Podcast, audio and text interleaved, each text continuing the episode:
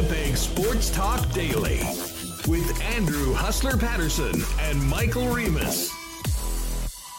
Hey, what's up, everyone? Welcome to a Monday edition of Winnipeg Sports Talk, our first Jets game day edition of the year. On a Monday, we did have a game yesterday, which we'll get to in a minute, but back at it tonight against the Edmonton Oilers at Canada Life Center for the first of three preseason games and the first time this season. Great to have you all with us. Shout out to everyone that patiently waited to figure something out behind the scenes. Sorry about the delay, but we are good to go. And it's going to be a fun show today. Jeff Hamilton's going to jump on with us in about 20 minutes or so. We'll chop it up with Hammer, talk a little Jets, talk a little Bombers, looking ahead to this huge game on Friday night, sold-out IG Field. Bombers taking on the first-place Toronto Argonauts in a Grey Cup rematch, and maybe a little NFL to talk to about as well. Listen, before everyone starts asking in the chat about Taylor Swift and Travis Kelce, I'll address that and the unholy union between the Chiefs Kingdom and the Swifties at the end of the program after we're finished talking about the big Winnipeg stories of the day, focusing on the Jets and the Bombers. Jeff Hamilton coming up. I got a chance to sit down, or actually more like stand up, with Gabriel Velarde out at FanFest on the weekend, and we'll have that for you. And then a little bit more in tonight's hockey game with handsome Tommy Gazzola jumping on from our pals over at Edmonton Sports Talk a little later on. Then we'll get to a little bit more of an NFL roundup on what was a crazy day. And check out what's going on tonight with a doubleheader in the NFL, in addition to the Jets game being on TSN. Great day to get to maybe your local Boston Pizza and be able to watch both football games and a hockey game at the same time. Although I'm looking forward to getting back to the rink, seeing some familiar faces and seeing what the Winnipeg Jets look like on the ice tonight. We'll get into this more as we continue on, but we will see Connor Scheifele and Velarde together. It looks like Morgan Barron, Rasmus Kupari, and Vlad Nemetsnikov will be skating together on what does project to be the Jets' fourth line. We've got David Gustafsson, along with Ford and Viel, Lucius, Torgerson, and Reichel. And we're going to get to see Elias Salmonsson. Really, really looking forward to that. He'll be skating with Josh Morrissey, Sandberg and Pionk together, and Logan Stanley with Kyle Capobianco, the two goalies dressing for tonight, Laurent Brossoit and Dom DiVincentis. All right, we're going to get Remo in here, but big thanks to all the sponsors that make this show happen each and every day. Our friends at Coolbet, Princess Auto, Consolidated Supply, Royal Sports and Boston Pizza, F Apparel, Wallace & Wallace, Little Brown Jug, and Vita Health, Canadian Club, Modern Man Barbershop, Aquatech, Manitoba Battery, our friends at Breezy Bend, Aikens Lake, and Little Brown Jug. And speaking of Little Brown Jug, it is official. We'll touch on this a little bit more, but our huge free agent signing for the Jets because our favorite local beer, 1919, is now in Canada Life Center at the new Craft Beer Corners. And I believe tonight it'll be 473 milliliter, the cans that will be available. But I do understand that the draft lines will be coming for the regular season as well. We'll also get to the why not question of the day. And I have a feeling it might be involving the new jersey that the Jets will be wearing three games this season that was introduced on Saturday at Winnipeg Jet Fan Fest. Shout out to everybody with us in chat. Again, sorry about the late start. And a special thanks to everybody that popped by and said hi at FanFest on the weekend. We did do a little impromptu show on Saturday, so if you missed that, feel free to go back and check the podcast or the YouTube channel for that. We had a great chat with Mike McIntyre, Kyle Balharry as well, on just some of the things happening at the games coming up this year, so it was a heck of a lot of fun, and great to see so many WSDers pop by and say hi. It was a really great weekend, Remo, but we are back at it tonight with a real live hockey game to talk about on the home rink. What's going on? Yeah, sorry for the delay. You think when you plug a camera in, it's just going to work. But I don't know. Sorry. I guess because I moved everything and we're back. But yeah, great time at FanFest. That was so much fun. Us setting up our first ever, we called it a brand activation. We were there in the booth, shaking hands. All these marketing terms. I didn't mention this. A lot of people came up to me, didn't talk to me about any like hockey takes or anything. Well, actually, one person came up to me. They said they liked my rant about the Manning cast, which won't be on TSN2 tonight. It'll be on TSN Plus. But another person asked me about my taco stains. We talked about that last week. People are asking me about, what was the other thing? Someone saw me carrying the camera. They're like, oh, did you unlock it? And I was like, yeah, because I mentioned that. You know, I went to use the camera for the Shifley Scrum and it was locked and I didn't know how to unlock it. So people not only enjoying the hockey content, but the other lifestyle content that we get to. So shout out to everyone who came up and said hi. It was a lot of fun and I can't wait. I'm already thinking about things for next year's Fan Fest. Yeah, no doubt. I'm just looking at chat. I mean, I see Mary Jane and Bridget and Phyllis was there as well. We got a chance to see Bailey. Eric popped by and saw us. It was a really, really fun day. And, you know, the vibes are high heading into the season as we'd expect them to be. And we got a game tonight. So we'll be sort of all over that. One other thing just coming out of FanFest, and I may as well do this right now because I know people have already been chatting about it. It was the unveiling of the 48 jersey, the one based on the RCIF Flyers, the gold medal champions in the 1948. Something that, if you recall, when the Jets originally launched their jerseys, in a lot of ways the inspiration to give some sort of a meaning for that Jets name and that connection back to Winnipeg, and you know, certainly there it was very well received, like. Always, the minute you get into those social media streets, everything is very polarized, and some people thought it was the best jerseys ever made. Some people thought it was an absolute abomination, and I'm sure most people are somewhere in between. So right off the bat, why not question of the day for our friends at Not Autocorp and Waverly and McGillivray? Get into the chat, send us a tweet, let us know what your thoughts are of these jerseys that the Jets are going to be wearing 3 times this season.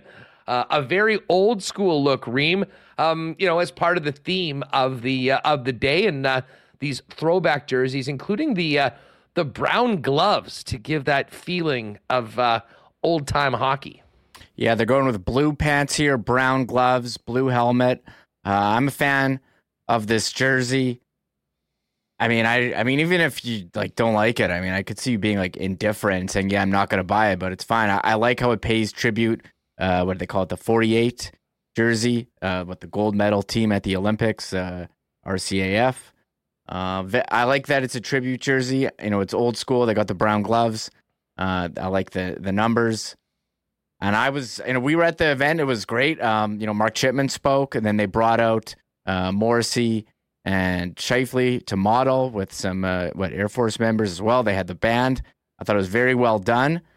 And I'm a fan. They're wearing it for 3 games, and maybe if people, you know, who don't like it, I think maybe they were disappointed as they, you know, a lot of people kept coming into our chat being like, are they going to announce heritage jerseys or the full-time jerseys? And I don't know where that rumor started or why people were saying that, because nothing like that had ever really been reported. So they are wearing, and I'm not sure whether this was out publicly, but I think it came out when we were talking to Kyle. I believe the schedule is set.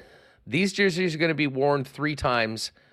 I can't remember the games with the exception of one, and that is that Toronto Maple Leafs Saturday night game, January 27th, which is part of the WST pack. By the way, T. Konopoli, I saw your message. I'll hit you back up and get you that info. But yeah, if you are thinking about joining us for the 4 games, that is one of the games, certainly probably the biggest game on the calendar, and get over to winnipegsportstalk.com to click the link if you're listening on the podcast. And if you're with us right now, there's a link in the description where you can get on over that. We've got an amazing, amazing response. We had to open more seats across the aisle in 317. And that will be one of the games. So, you know, again, it's 3 games. You know, we're not talking about this is going to be like a new alternate that this team wears all the time.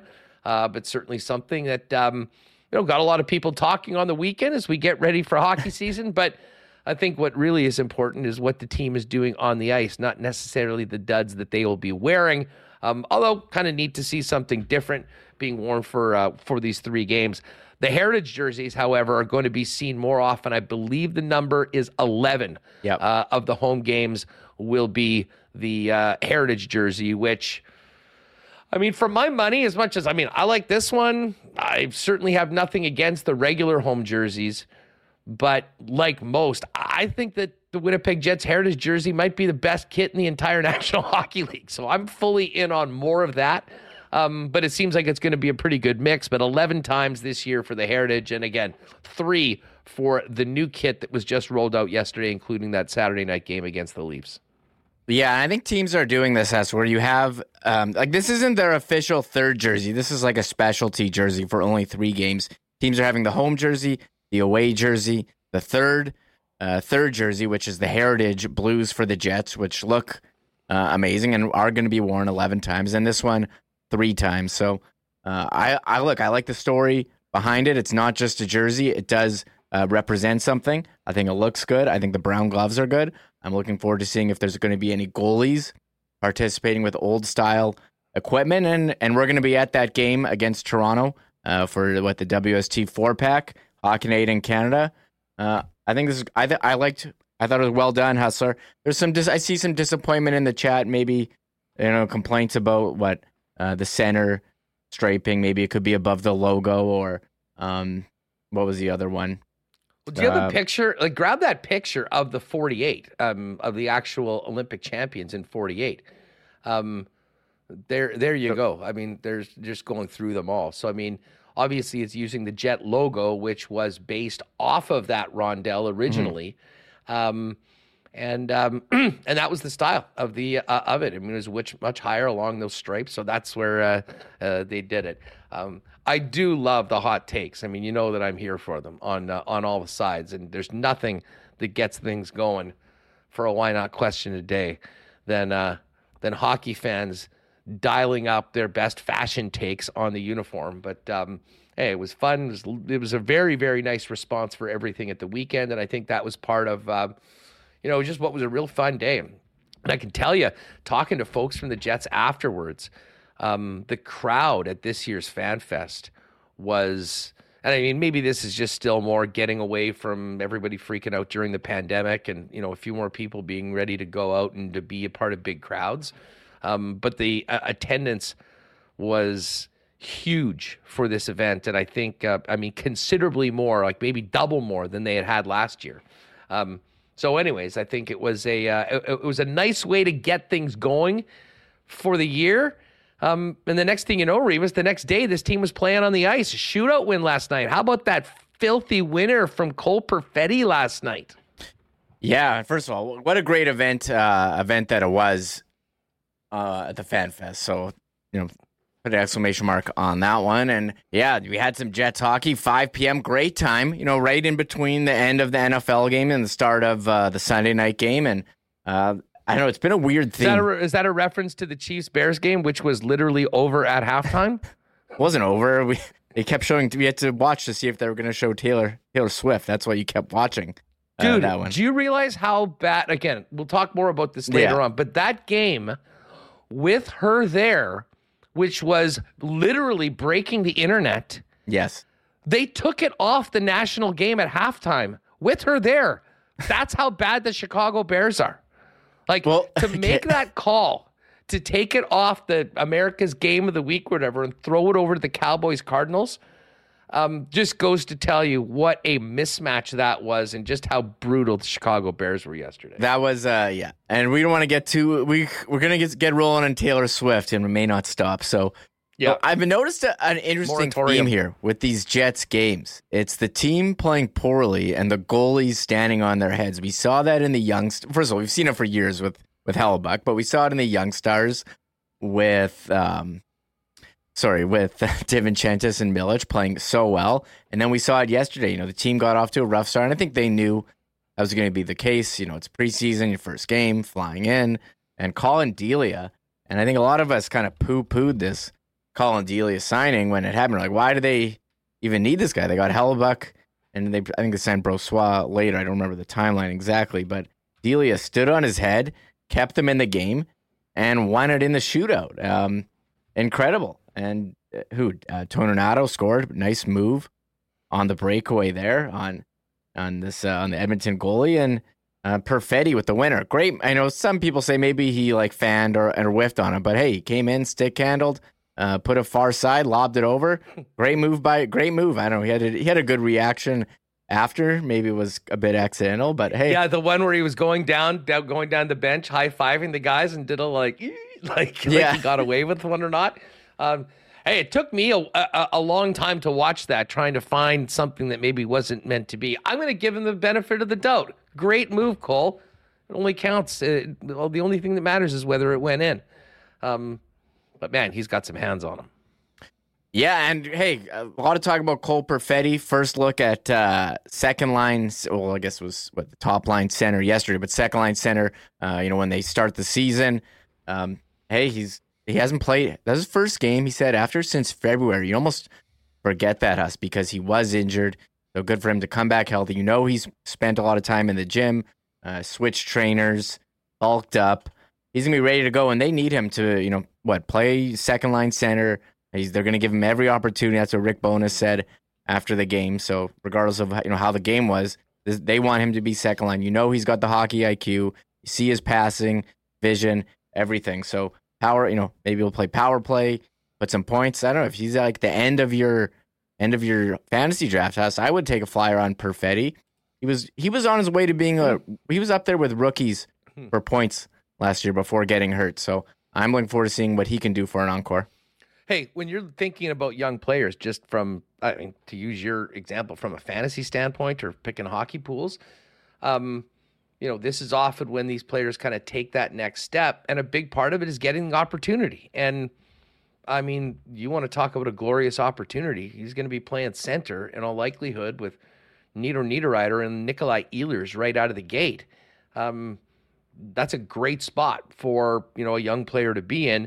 I mean, the biggest question about Cole, of course, is his durability and ability to stay in the lineup. And one would hope maybe that with a little bit of less time in the corners, although definitely some increased defensive responsibility at the center position, this will allow him to stay healthy and to be in the lineup, which, of course, they all say you can't help the club from the tub. And unfortunately, he's missed quite a bit of game time over the last couple years.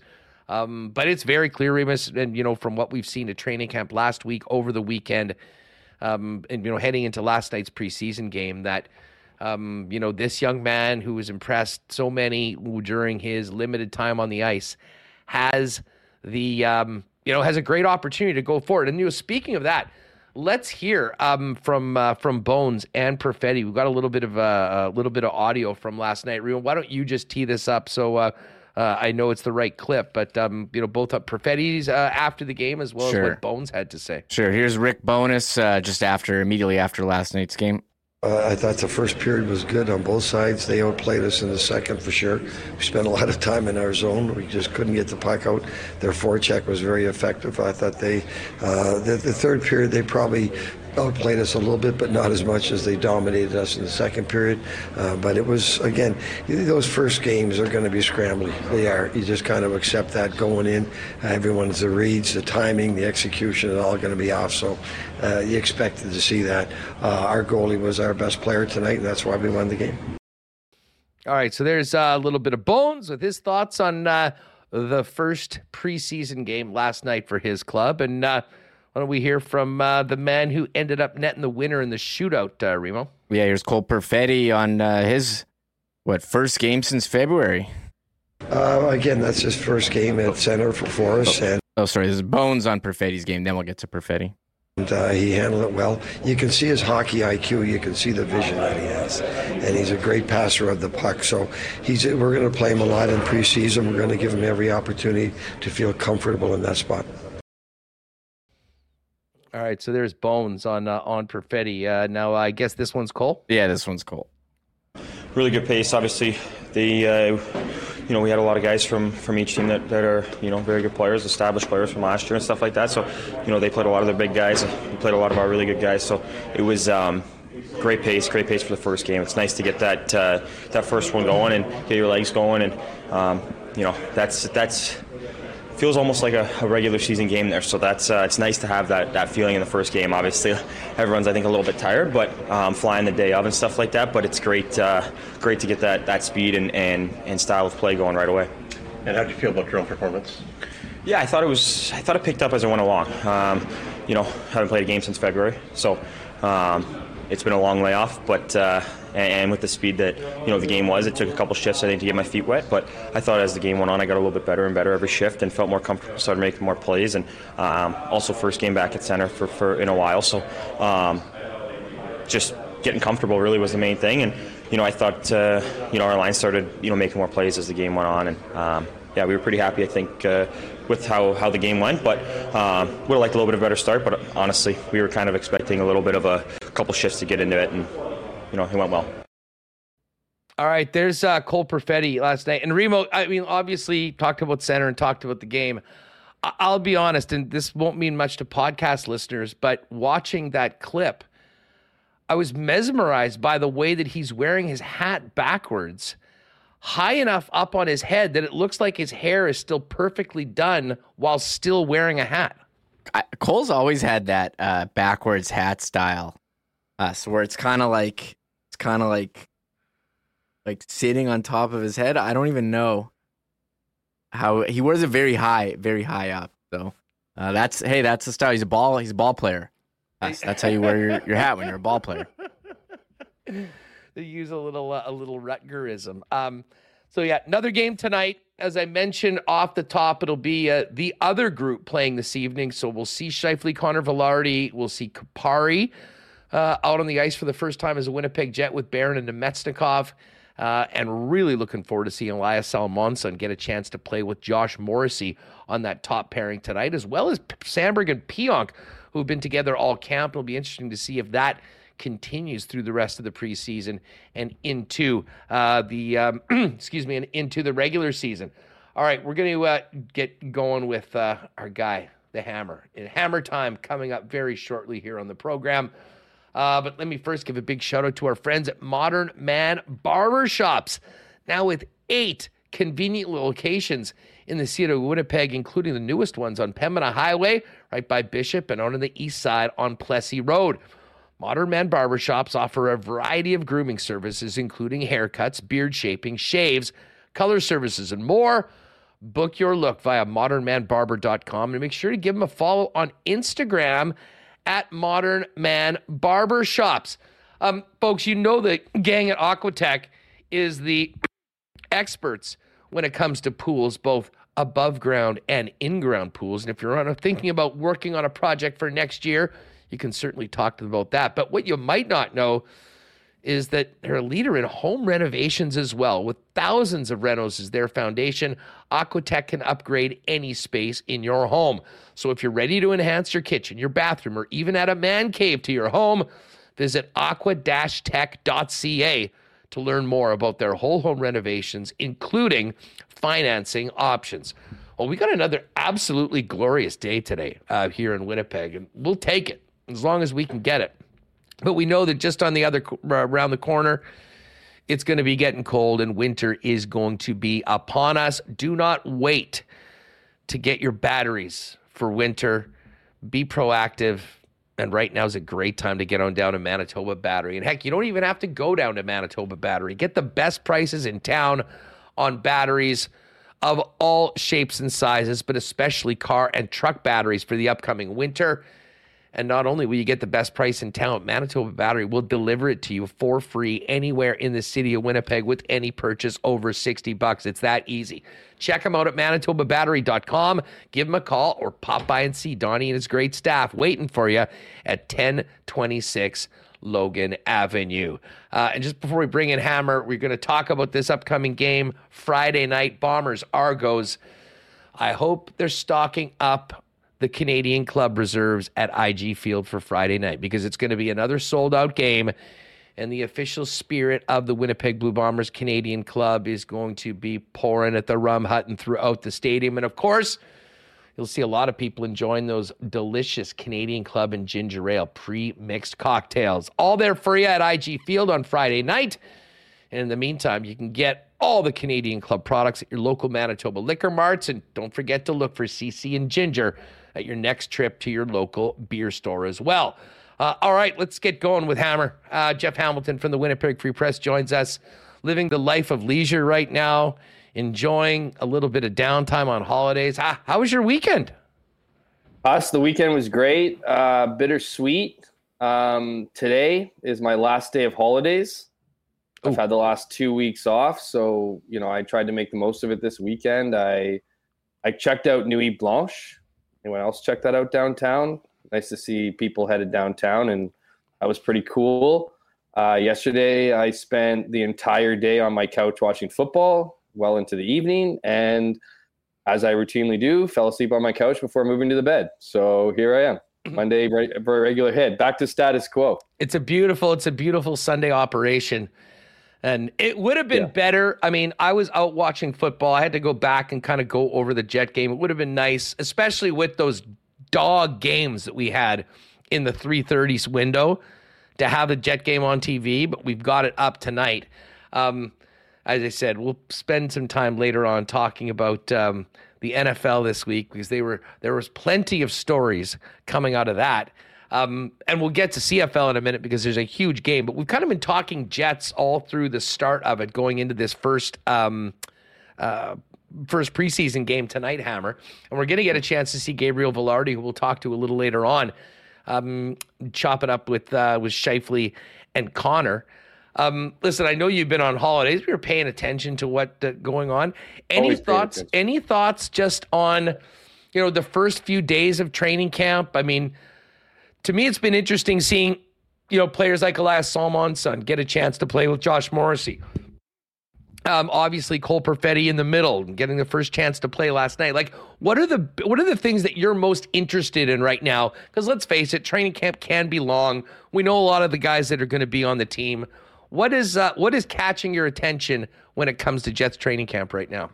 Well, if I'm going to talk about this, am I doing my hat right? What am I supposed to do for the Perfetti? Am I supposed to? Is it like the? You got to turn it around. You got to have your hair nice, and then it sort of just rests on your crown a little bit, so there's enough room to have like a night your hair nice. So I don't have the same. Shout out to the 18 over par guys, by the way. Nice lid. Friend of the podcast, great guys. So Cole Perfetti's kind of the. You know, Velarde's obviously another one. Obviously, you want to see what I follow, how he, you know, mixes into the mix, if you will. But Cole Perfetti, to me, is the X factor. And it's not, you know, the X factor might not be the right title because I don't think the season necessarily, you know, is going to go up or down based on, you know, how well Cole Perfetti plays. But I just see him as such the, you know, just the piece that's been missing consistently over the last few years, which is no secret. The guy's been banged up, has dealt with injuries over, you know, his entire NHL career. And now this season has that real opportunity to take the, you know, second line center job. I thought he played well yesterday. I mean, all things considered, pretty dirty shootout goal as well. We always knew he had the hand. So I'm really intrigued about that. And how that's going to play out, because right now, as we know, Velarde is on that top line with Connor, you know, Kyle Connor and Mark Scheifele, but probably the next guy in line to take over that second line center job potentially. And I think it's really up to Cole Perfetti to lose it. So if Cole Perfetti can win that job out of camp, I think that's a real important one. Obviously, you know, even if you look at the last 2 weeks or the last few days, at camp, you know, finally getting answers from Mark Scheifele and Connor Hellebuyck, if you want to call them answers. I mean, those guys look dedicated to this season. You know, I'm certainly, you know, I'm not there every single day. Obviously, I've been off the last 2 weeks, but just the chemistry amongst the group. I mean, that's, you know, questions obviously for Kenny and Mike right now as they're going to these events daily, just to see how, you know, just to see that the vibe is. I mean, the vibe's always positive in training camp. It's always, you know, especially last season, I thought it was particularly upbeat, just given Rick Bowness and you know, some of the passion and energy he brought to the team last season. But, you know, outside of Perfetti, it's really the blue line too. I mean, we kind of, you know, this was 2 summers ago now that it was, you know, supposed to kind of ship guys out, right? Kind of ease up some of that, you know, too many cooks in the kitchen on the blue line. And then here we are again, and it's the same kind of situation. You still have a lot of, you know, you have the top 6 essentially played it in. What does that mean for guys like Declan Chisholm? What does that mean for guys like Ville Heinola? What does that mean for guys like Logan Stanley? And certainly that's top of mind, because I just as well as you know, as great as it is to have your top six, I don't know if the Jets were all that happy with their top six last year. And maybe another year under bonus will fix that. But I think a lot of people were expecting changes there. But at the same time, you know, there is some consistency there. There's continuity there. But we'll see how that one pans out. And of course, you know, not something you're looking for, but I'm really curious, not just in the Winnipeg Jets locker room, but locker rooms across the NHL, injuries. Now that we're starting games, now that we're starting, you know, to ramp up that physical, you know, parts of camp, guys are going to go down, opportunities going to be there. And it's not just, I say outside of not just the Jets locker room, because I think there's going to take some injuries to other teams to maybe move a Mark Scheifele if that's, you know, that's the plan for the Winnipeg Jets, if they don't believe they can, you know, sign him long term. So I think, you know, those are kind of the things I'm looking at. And then, of course, getting off to a hot start. I really don't look at the preseason to matter at all. I don't think a lot of veteran players, well, they'll certainly tell you, you know, it's important to get up to speed, kind of get in game shape before the real games begin. I don't think you're going to see a lot. I don't think you can take a lot. I don't think you're going to see a lot in these preseason games, but certainly going to be some exciting weeks here and some battles at camp. But with this team, I mean, we kind of know already what they're going to look like. It's just as far as roster, you know, makeup. But it's at this point, it's going to be interesting to see how Bonus sees the chemistry amongst lines and really who can grow with one another for that first, obviously important regular season game against the Flames. Yeah, the lines are interesting, and I think this year maybe more than others. You know, with three players coming over for Pierre-Luc Dubois, first and foremost, it obviously creates way more competition at the bottom of the lineup. And I think you'll have a much deeper and better fourth line. Do you lose maybe a little bit of firepower in the top six? Potentially. But I think 1 to 12, you can make the argument that the team is deeper and certainly will give Bonus the opportunity to run four lines a little bit more. The one thing that stood out to me last night that I was sort of paying attention for and went back into the game to kind of watch shifts was to see how that Adam Lowry line looks with Alex Iafallo on it. And listen, for the record, I think Iafallo is definitely capable of playing higher up in the lineup if need be. And when injuries happen, maybe at some point they swap Niederreiter and Iafallo here for all of it. But man, he brings all of the defensive acumen that you'd want on maybe some of the best players that Lowry has played with over the course of, you know, kind of running that third line. Mm. But I think also Jeff adds a little bit more of an offensive pop that, you know, could really be a difference maker for a third line that, you know, historically, you know, not as much recently, but at times have been absolutely dominant possession wise, excuse me, but might not have the offensive results that you would think that. And, I mean, first look, first exhibition game, we can't put too much into it. But as this preseason goes along, seeing that wing on both the second and the third line, I think is going to be really interesting, and hard to take too much from the second line right now until Nikolai Ehlers gets there. But I'll tell you what, I mean, we think about the Lowry, I mean, you know, when Tanev was on his line and just how dominant they were during that period. I think Alex Iafallo brings something to that line that could take it, or hopefully from the Jets' perspective, takes it to another level when it comes to being even better defensively and spending a lot more time with the opportunity to score while they're on the ice. Yeah, you know what? I think that's exactly where, you know, you're right. He could probably play up the lineup, but I think that's exactly where he is desired to play. I mean, he brings a 200-foot game. He brings that defensive component. You know, he's a guy that if you look at the wingers that have been on that group, you know, you mentioned a couple, he's probably the best of all of them. And so, you know, coming into that, getting that chemistry with an Adam Lowry, certainly, you know, the important part of that and the rest of the line, you know, he brings an offensive ability that you know, you might lose some speed, you know, compared to some of the other players. I'm not saying he's slow, but you're definitely gaining some offensive, you know, some offensive prowess. And if a guy like Adam Lowry can, you know, play in like he did in his last 40 games and not his first 30, I think that's a dangerous line. I mean, we've seen that line certainly over the years be a shutdown line, right? Play against the other team's top lines when at its best, of course. and shut them down, but not offer a lot of scoring. Now that kind of changed down the stretch there with Adam Lowry kind of finding his touch around the net, but that also came at a time where other players weren't scoring. And I think this is the goal of this season. I mean, it's the goal of every season, but if you can get a line, you know you're going to get some production from Kyle Connor and Mark Scheifele and Vilardi, assuming that line sticks together. There's probably a good chance that if Cole Perfetti can take that job and just his playmaking ability, he's got a Nikolai Ehlers and a Nino Niederreiter on that line, a guy in Nino Niederreiter that can get two players, those other two players the puck. You're going to get some offense there.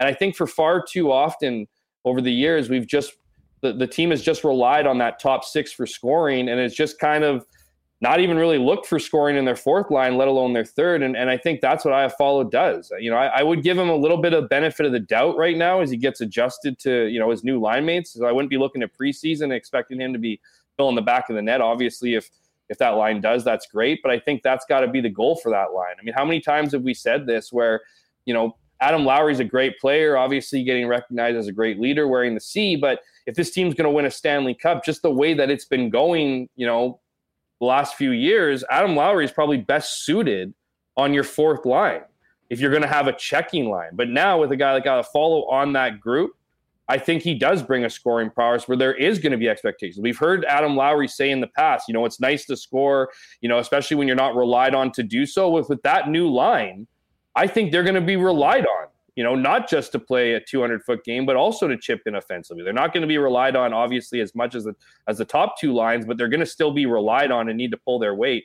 And with a guy like Alex Iafallo, on that wing, I think that's what it brings for you. I think it brings a toughness. I think you get better defensively, but at the same time, you get better offensively, and that's really what's been missing is on the nights where the top six can't get it done or, they're battling it out with the other team's top six. Put a line out like that, you hope that it can be, match, if not be better than their third line. And with that offensive prowess, chip in some goals here and there to really help out a team that's going to probably rely a lot on those scoring for the top two. Yeah. Well, I mean, listen, I think there's the possibility that we see more evenly distributed ice time.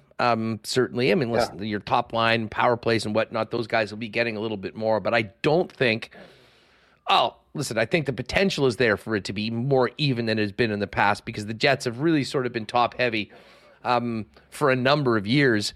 And I think it is something that Rick Bowness would like to do and run those lines before. And, for all of the time we had to talk about these new guys coming in the offseason, I had speculated if Scheifele and Connor were going to be playing together, Iafallo might be a guy somewhat off the record that might off the radar, at least thinking about a top line player that might fit well with those guys. He does play the left side. Someone would have to be on the wrong side. So I'm not sure how that worked, but with the concept of it, Scheifele and Connor are going to be able to score, but can you bring somebody onto that line that significantly helps them in their own end, hopefully to be there less, but more effective there? That obviously is not the case right now, but it's Gabriel Vilardi that comes in with a lot of opportunity. And, we'll play this interview that I sat down with him on Saturday at the Fan Fest after practice, to play it. He's really looking forward to this opportunity. He said he's probably never played with two more offensively talented players than both Mark Scheifele and Kyle Connor. But I mean, as far as tonight goes, I'm really looking forward to seeing how that line looks, how he fits with them, and what, as much as he comes in as a guy that scored 23 last year, what he can do to maybe make that line a little bit more effectively in both ends right now, and obviously to see what he can do with the number of offensive scoring chances that are going to be coming his way because of the amount of attention that those other guys get in the offensive zone. I wonder if you were to get the full truth from Gabe Vilardi, how he would feel about coming to the Jets. Take away the beaches in LA and the winters in Winnipeg aside, completely stripped that from even the equation. This guy had a not a big year last year, but a big year in relation to his career, right? He was trending up. He was finding that chemistry, that confidence. And I wonder how, and you do that within your own team structure, right? You do that within your own club. Those players, you've been there for a little bit.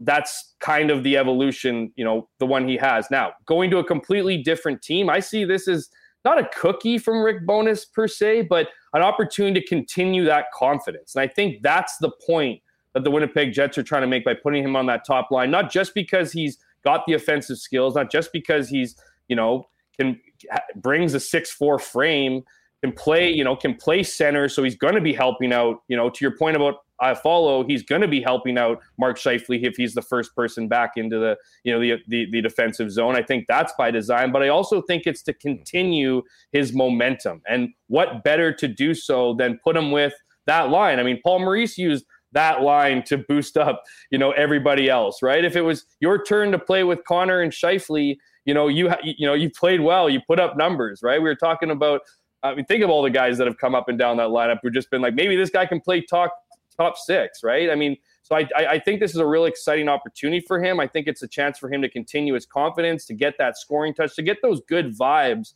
in a new team, and to continue that on. Because as much as we see this lineup, you know, we've seen these lineups at camp, this could very much change, right? Velarde will be going for that potentially second line center role, and you want to have, you know, you can't put a non-confident guy in that role, or you don't want to start him as a centerman and give him all this responsibility with new line mates. And I think because of Cole Perfetti has been in the door, and ideally they would want a guy like Cole Perfetti to evolve into a centerman. The more centerman, the better. But I think for that very reason why I think Velarde is on that top line is the same reason why Cole Perfetti is centering the second line. He's been here for a while. He knows what's going on. He knows the players. He knows their ticks. He can kind of hit the ground running. I see Velarde's appointment to the top line, while not surprising, is just a continuation of the momentum, the positive momentum that he's had over the last, you know, season and a half. And you want to continue that. You want him to feel pretty good. You want him to be happy in Winnipeg. And what better not than to put those two guys with him? So a lot can change here for sure, but just having him, you know, on that wing, being able to see and see how guys like Mark Scheifele and Kyle Connor operate. Because if he does become a centerman, you know, they're going to want experience with him and Kyle Connor as well. We don't know how much longer Mark Scheifele is going to be with this organization. The plan seems to be the rest of the season for sure. But if he's gone in a couple of weeks, the least thing you want to have is, you know, maybe some chemistry with a Kyle Connor. So lots of reasons to have him on there. Certainly one of the lines to watch, if not the line to watch. You want to see those guys hit the ground running. Like, as I mentioned in the last answer, like, you know, if the top six is being relied on to score, certainly that top three, you know, that top line is certainly in the spotlight. So good spot for him to, you know, for him to be in. I'm sure he would want to stick there if he could, but, you know, with more confidence playing with those guys, I could see him, you know, maybe taking that confidence and having a bigger role. I know it sounds kind of weird because he's going to be dropping down a line, but a bigger role as a centerman on a second line, having played with those two great players for a good chunk, at least to start camp. No, that's a great point. Jeff Hamilton's with us from the Winnipeg Free Press. Hammer, we will get, by the way, that conversation with Gabe Velarde we'll have for you in about 10 minutes, 15 minutes or so. So stick around for that. Do want to pivot for a moment from the local hockey squad to the football team. Quiet week for the Bombers. They were on the bye, but it is now Argos week. We've been looking forward to this game all season long. Well, I'm sure a lot of guys in that room looking forward to it ever since they came on the wrong end of the Grey Cup last November. I have not seen this yet posted. I'm not sure if you have, but if you haven't seen a betting line for this game, what do you think the line will or should be for this game with the Bombers at home taking on the Argos, who have only one blemish on the dance card so far this year? Well, it depends. I think if all things were equal, and because look, I mean, they put Andrew Harris on the 6-game injured list. So for all those people hoping that Andrew Harris would be ready to go this week, looks like that's not going to be the case. They're resting him. They rested AJ Ouellette last week against the Ticats. Still handled business. So they're not going to rest him this week, would they? Well, you assume not. But if it's AJ Ouellette this week, or last week, who is it this week? You know what I mean? Is it Chad Kelly this week? I don't think Toronto is looking at, I guess my point is here is, while there's certainly pride on the line, I don't think Toronto is looking at this game nearly the way the Winnipeg Blue Bombers are looking at this game. And so, you know, when you factor in how dominant Winnipeg has been at home over the last couple of years, you factor in, you know, the Toronto and what their lineup may or may not look like, how they might, you know, execute their roster. I'm thinking the Bombers are probably favorites to be sure, but we're probably looking at a, I don't know, 3.5-point favorite at this point, maybe a bit more, but I don't know. It depends on exactly, you know, It just depends on how Toronto decides to approach this game and when it comes to personnel. Let's assume that I mean, listen, all due respect to Andrew, who, you know, has done so much here. At this point, he's not a focal part of this offense. So if they're coming with everybody dressed saying, hey, to us, this is the most significant game in preparation we're going to be having for the playoffs. We're coming here and we're coming here to win. I would think that the line's less than 3. I mean, I would think that on an even, like if these teams were playing on an even playing field, I think the Argos would deserve to be 1 or 2 point favorites based on what they've done so far this year. So if that's the case, I'm kind of thinking like it might be Bombers a slight favorite. And to your point, which is well taken, you know, if all of a sudden some key players are out, it doesn't look like the Argos are really care as much. You know, that would affect it as well. Bottom line, though, I'm hoping that the Argos bring their best because we've talked about this. We've waited for it for a long time. The game's already sold out. I mean, this could very well be one of the games of the regular season, certainly when you look at the matchup, and gives us a lot to talk about heading into Friday night. This is the game of the regular season. There's no doubt about it. It's the 2 of the 3 teams that are good in the CFL this year. I mean, it's the 2 better teams. I mean, BC is obviously a talented club and they're nipping at the Bombers' heels, but I still don't quite put them in tier 1. I mean, I have Bombers and Argos there, and maybe, you know, Argos have just been dominant. I wouldn't have been, I don't know if I'd be quick to dismiss the, you know, if all things were equal and Andrew Harris wasn't put on the 6th game, that he wouldn't have had an impact in that game. I'm not suggesting that you said he wouldn't. Of course, he's not the focal point of the offense, but he's still a great change of pace back. And you have to think the emotion of him coming back into Winnipeg would have, you know, probably had a couple guys cling to his back. He probably would have had the best game of his season. So, I mean, to me, I think it's significant that Andrew Harris is out regardless of his role. I just think that game would have been, you know, guys would have wanted to play for him, right? There's the other factor, right? Just having him in the lineup, I don't think that's as, you know, that's as important anymore when the guy isn't playing in the game. So they don't get that emotional lift perhaps. But I don't know, man. I mean, I still think, I mean, I went back and forth about how, okay, you got to respect the Argos because, you know, as far as power rankings goes, because until you knock off the champs, you know, they stay there. Obviously, the Bombers haven't had their chance at them, but just what I've seen from Winnipeg this year, I mean, I think Toronto's a better outfit right now. You know, I think they're a better team. They're, you know, and they've shown that this season. I mean, the Bombers have lost to some pretty bad teams this year against some, you know, deeper quarterbacks. I know I'm kind of talking out of both sides of my mouth now because I've certainly been, you know, I've certainly spoken positively about the new QBs coming in this year, but nonetheless, there still are inexperienced quarterbacks against a very experienced Bombers team. So I think the difference here is you have a club that, you know, coming off the bye week, you know, the coaches didn't take the week off. You know, they've been planning for this one for a very long time. I just can't see with all, you know, all things factored in from the preparation to, you know, taking this game personally. I think this is going to be a really emotional game for Winnipeg. I think this is, you know, I think they're going to want to prove to the rest of the league that they're the top dogs in the CFL, and couple that with the fact that they haven't wrapped up the West and probably won't until far from it. Maybe next week or whenever they play the Lions, if they can get that victory, but still plenty to play for Winnipeg. You know, emotional game against a team they lost to in the Grey Cup, extra week to prepare for this club, rested players. We'll see who can come back this week. I'm not sure if they're getting a Janarian Grant. Man, do they need Janarian Grant? Seems doubtful that he'll be back this week, but and when you factor in Toronto, and maybe I don't think Toronto will be a team that will take their foot off the gas, but I do think some business has been taken care of. And when you have 2 really good teams playing each other that seem to play against, you know, the level of their competition, I think Winnipeg would be a rightful favorite in this. And if it was a 3.5 point favorite, not to get too into betting, but I'd probably take the Bombers at 3.5. Well, I'm looking forward to seeing kind of what we get out of Toronto this week and just how the Argos are focusing out on this game and, you know, how much they are just talking about, hey, we got one game we got to win, and that's the East Final to make it to the playoffs. Oh, here's DT with a little update. Janarian Grant is on the sidelines, not in practice as he remains on the injured list, but good to see his face nonetheless. Well, I guess it's good that he's out there, but I'd feel a lot better if he was being taken off the 6-game injured list and being put on the roster and practicing. And as far as Bombers and BC go, I mean, both of these teams are 10-4.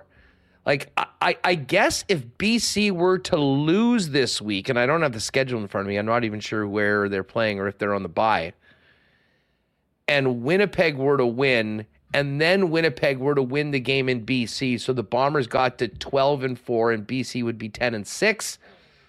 They would, I guess at that point, they would clinch because those final two games, they would have the tiebreaker with that win. But these next two games, I mean, this is the season for the Bombers. And the one thing that we've said all year long is that for the Bombers in particular, home field in that West Final, so impactful. I mean, you add in the crowd, you add in, like BC came in here and did a number on them earlier in this season. Hell of a lot easier to do that in early July than in mid-November for a team that plays in a dome. So to me, that's... By the way, speaking of the West, what an ugly, ugly weekend. Oh, man. For teams in the West. And listen, Edmonton hung in there, whatever. They had a valiant effort against BC. But, man, Calgary and Saskatchewan, the Riders especially, that was embarrassing, Jeff. Every time I think that team's taking a step forward, they expose themselves as a team that is, I think, frankly, overrated by their record, and they're only 6-8.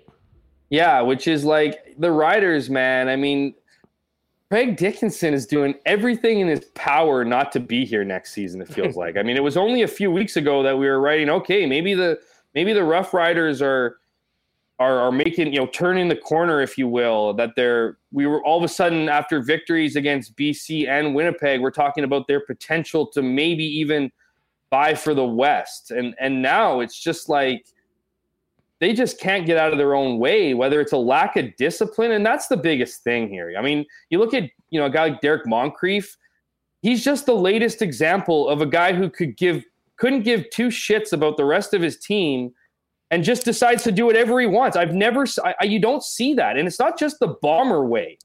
You know what I mean? You don't really see that, or at least not as frequent as you do in Saskatchewan, where a guy just decides to go rogue. And it's like he doesn't even care. There's hardly any teammates to reel him in. And Dickinson's looking like a kindergarten teacher on the sideline with no kids listening to him. Like, he just doesn't have any of that say. Like, his presence does not affect any of his players. And I'm not saying that, you know, you rule by fear. It's out of respect. And so, like, you know, he's arguing with them. You can hear it on a live mic. He's like, I don't care.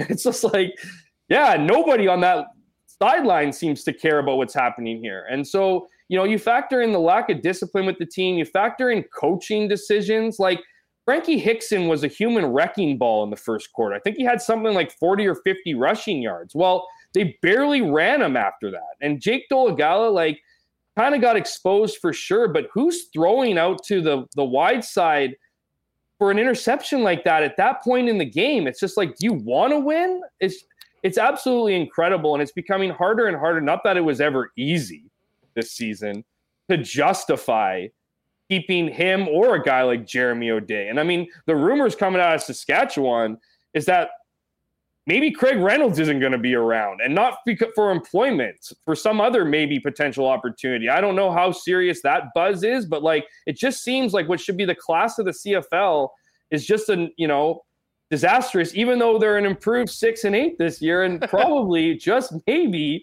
going to squeak into the playoffs. But that's more of an indictment to the rest of the league. And it's just like, I don't know. It's just that should be...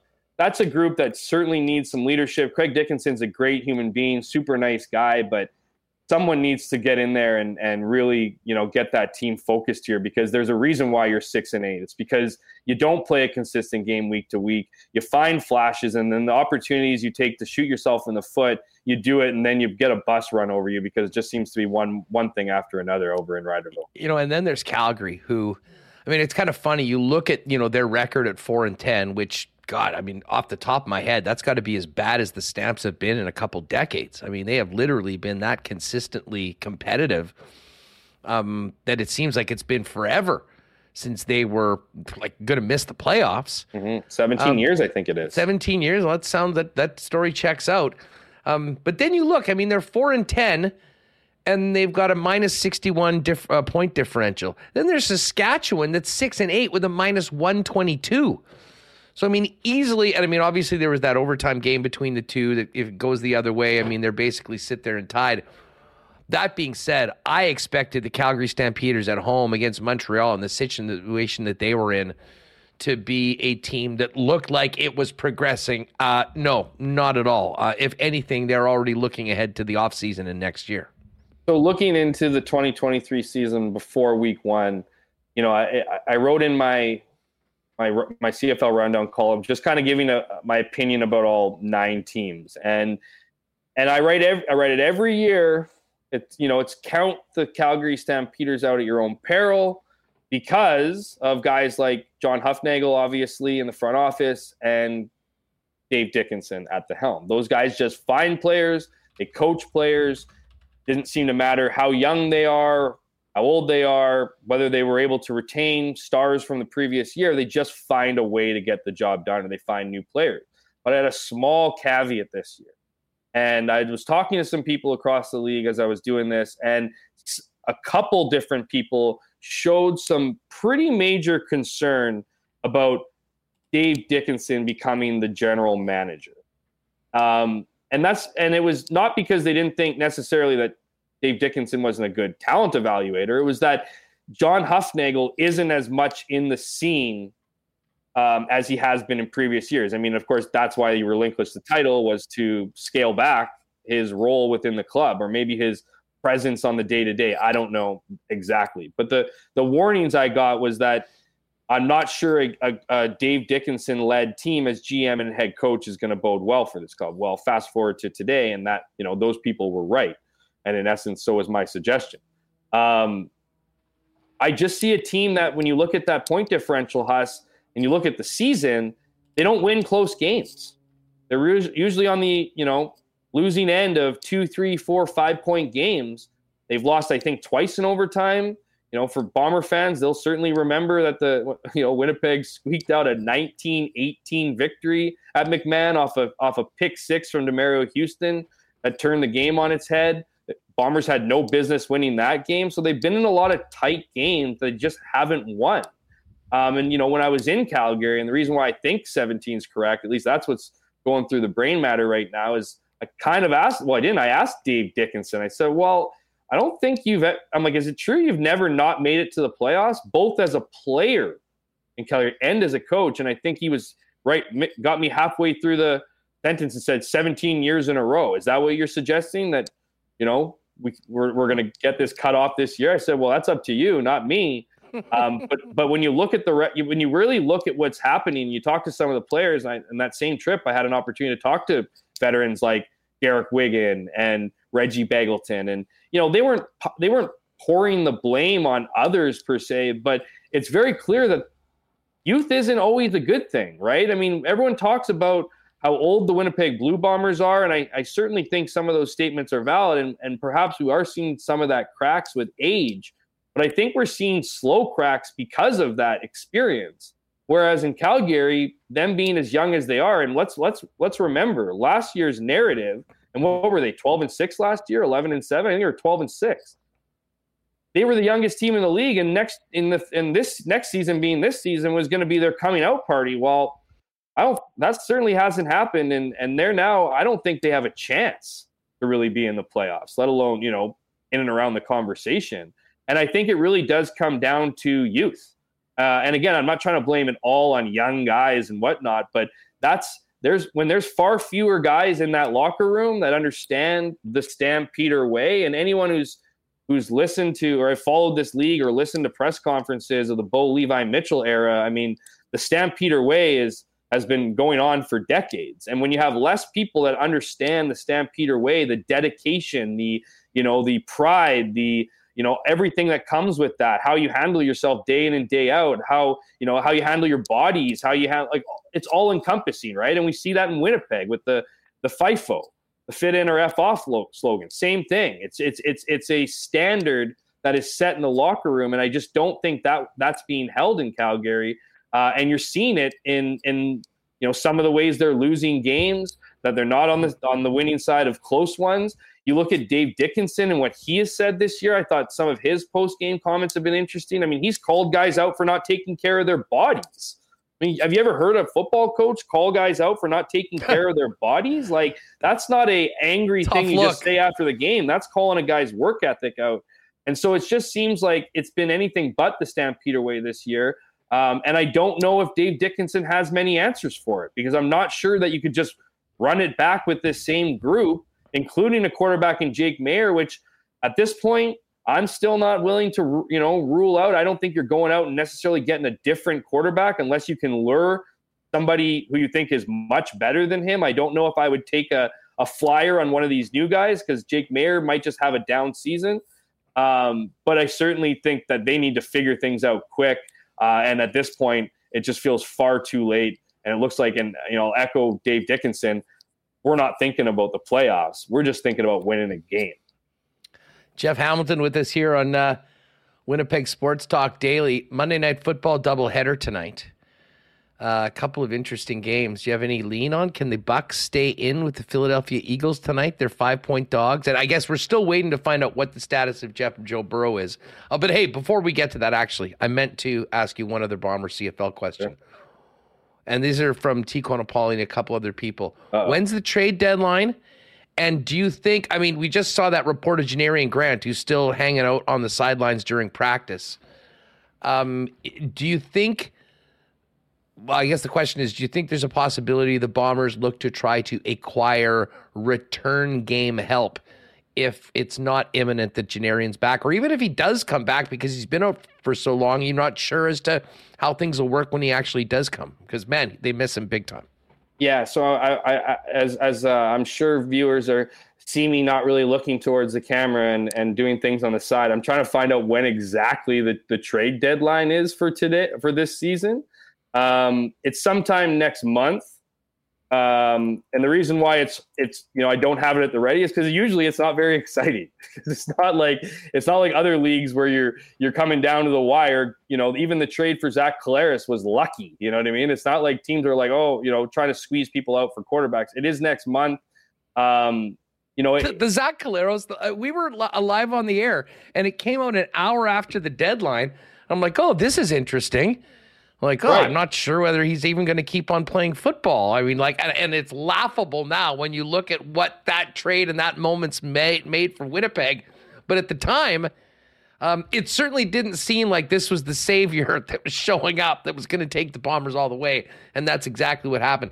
I think before it was sort of like mid-October, but again, the season. Yeah, so I think it's October. I'm looking up here. I think it's first week of October, like somewhere between the 5th and the 9th. Makes sense. Which makes sense, just given the extra week pulled up for the Grey Cup. So, yeah, let's just say October 5th, which I think it is. But, I don't think so, because a couple different things. One, nobody's trading you a good returner. No one's helping the Bombers out at the deadline. You're not taking a guy who has much of a resume in return game and giving it to the team that's made it to the Grey Cup the last three years. So there's that. Mike O'Shea, how do I put this? Mike O'Shea is fairly averse to making trades. And I believe that even the Zach Collaros trade was not a trade that Mike O'Shea was stamping off on. And so I do not see a guy who is good, is all of a sudden looking in-house at options, and they have looked, right? I mean, Greg McRae was there, had a nice start, proved to be kind of nothing after that. Jamal Parker is another guy that, got his shot, and clearly he's not doing enough. So I don't think there is much help coming. And I think what they're doing is, I don't think Janarian Grant is that far off. I think they're more concerned about making sure that they don't bring Janarian Grant back a game early, right? I don't think I think that they're looking at Janarian Grant being fully healthy for the stretch run. I mean, depending on where they're at in the standings, but let's just put it this way. If the Bombers were to wrap up the West division in the next couple weeks or whatever, if they were in that situation, I don't think we'd see much of Janarian Grant.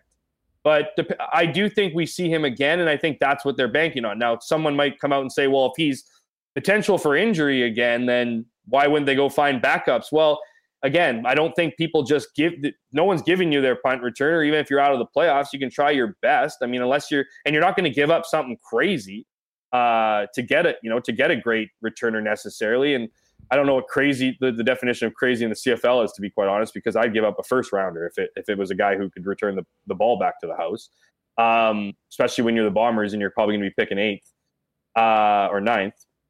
But again, I just don't think that they're out there. So as much as you want to identify, I think you start looking now and identifying guys in your roster. I think there's a couple players, I don't know, maybe an Evan Holm or like a couple other guys in the starting lineup that if push came to shove, they might try to bring in and have play. But you don't really want one of your starters returning balls. And I don't think you want a bunch of different guys returning balls. So I think the Bombers prefer to have one guy or two guys, depending on whether it's punt returns versus kickoff returns, handle those duties. But right now, they're just not, to the point I first made about Mike O'Shea not really being one for trades. He's just as loyal to the people in. It's the big reason why he is that is because he's loyal to the people inside that building. And to him, I feel like, and it might be a knock against him, but I feel like he's willing to, exhaust everybody who's a potential option in-house before going out, outside. I mean, I look at a guy like Sean Lemon. Sean Lemon's playing some incredible football for Montreal now. Pretty sure the Bombers could have got him for anything. You know what I mean? This guy was asking, probably begging to be on a roster. So I just think that, to those who are hopeful of help on the way, I think that help is in the form of Janarian Grant and getting healthy. Yeah, and as Alex Howes says, O'Shea doesn't say much about injuries, but on last week's coaches show, he did say we'd see Grant in games again this year, so obviously they've got a little bit of confidence on that. Quickly, on our way out, Philly -5 in Tampa tonight, and it sounds like Joe Burrow's going to play, but certainly not a 100% Joe Burrow. Cincy -3, home to Rams. Any of those teams getting a bit of your cash? Yeah, Bucks at home. I'm still not convinced with the Eagles. They seem to be tripping out of the gates as they often do. I think with the Bucks and their defense, I think they can cover 5 at home, and I like the Rams on the road. I just, the Bengals are messy. Like Joe Burrow, even if I don't think it's even a win if he plays. You know what I mean? Like it's he hasn't played well with his injury, and so yeah, I'm not buying into the Bengals just yet. I'm sure they'll figure it out, but Rams on the road and Bucks at home if you're willing to if you're looking to lay down your mortgage payment tonight. Our long wait is over in the next couple days. Jeff returns to the pages of the Winnipeg Free Press. We will look forward to it, and we'll talk to you very soon, my friend. Enjoy the hockey game tonight and the MNF doubleheader. Always a good time, my friend.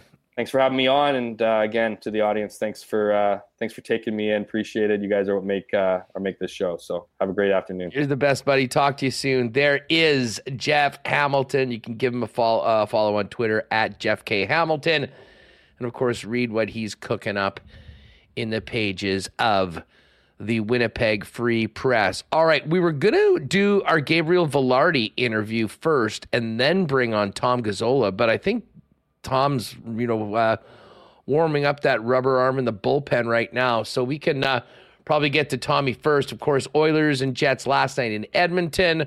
Back at it tonight. We'll find out who the heck the Oilers are sending here to Edmonton and get a little talk about both teams coming up. And then we'll do our Gabe Velarde interview.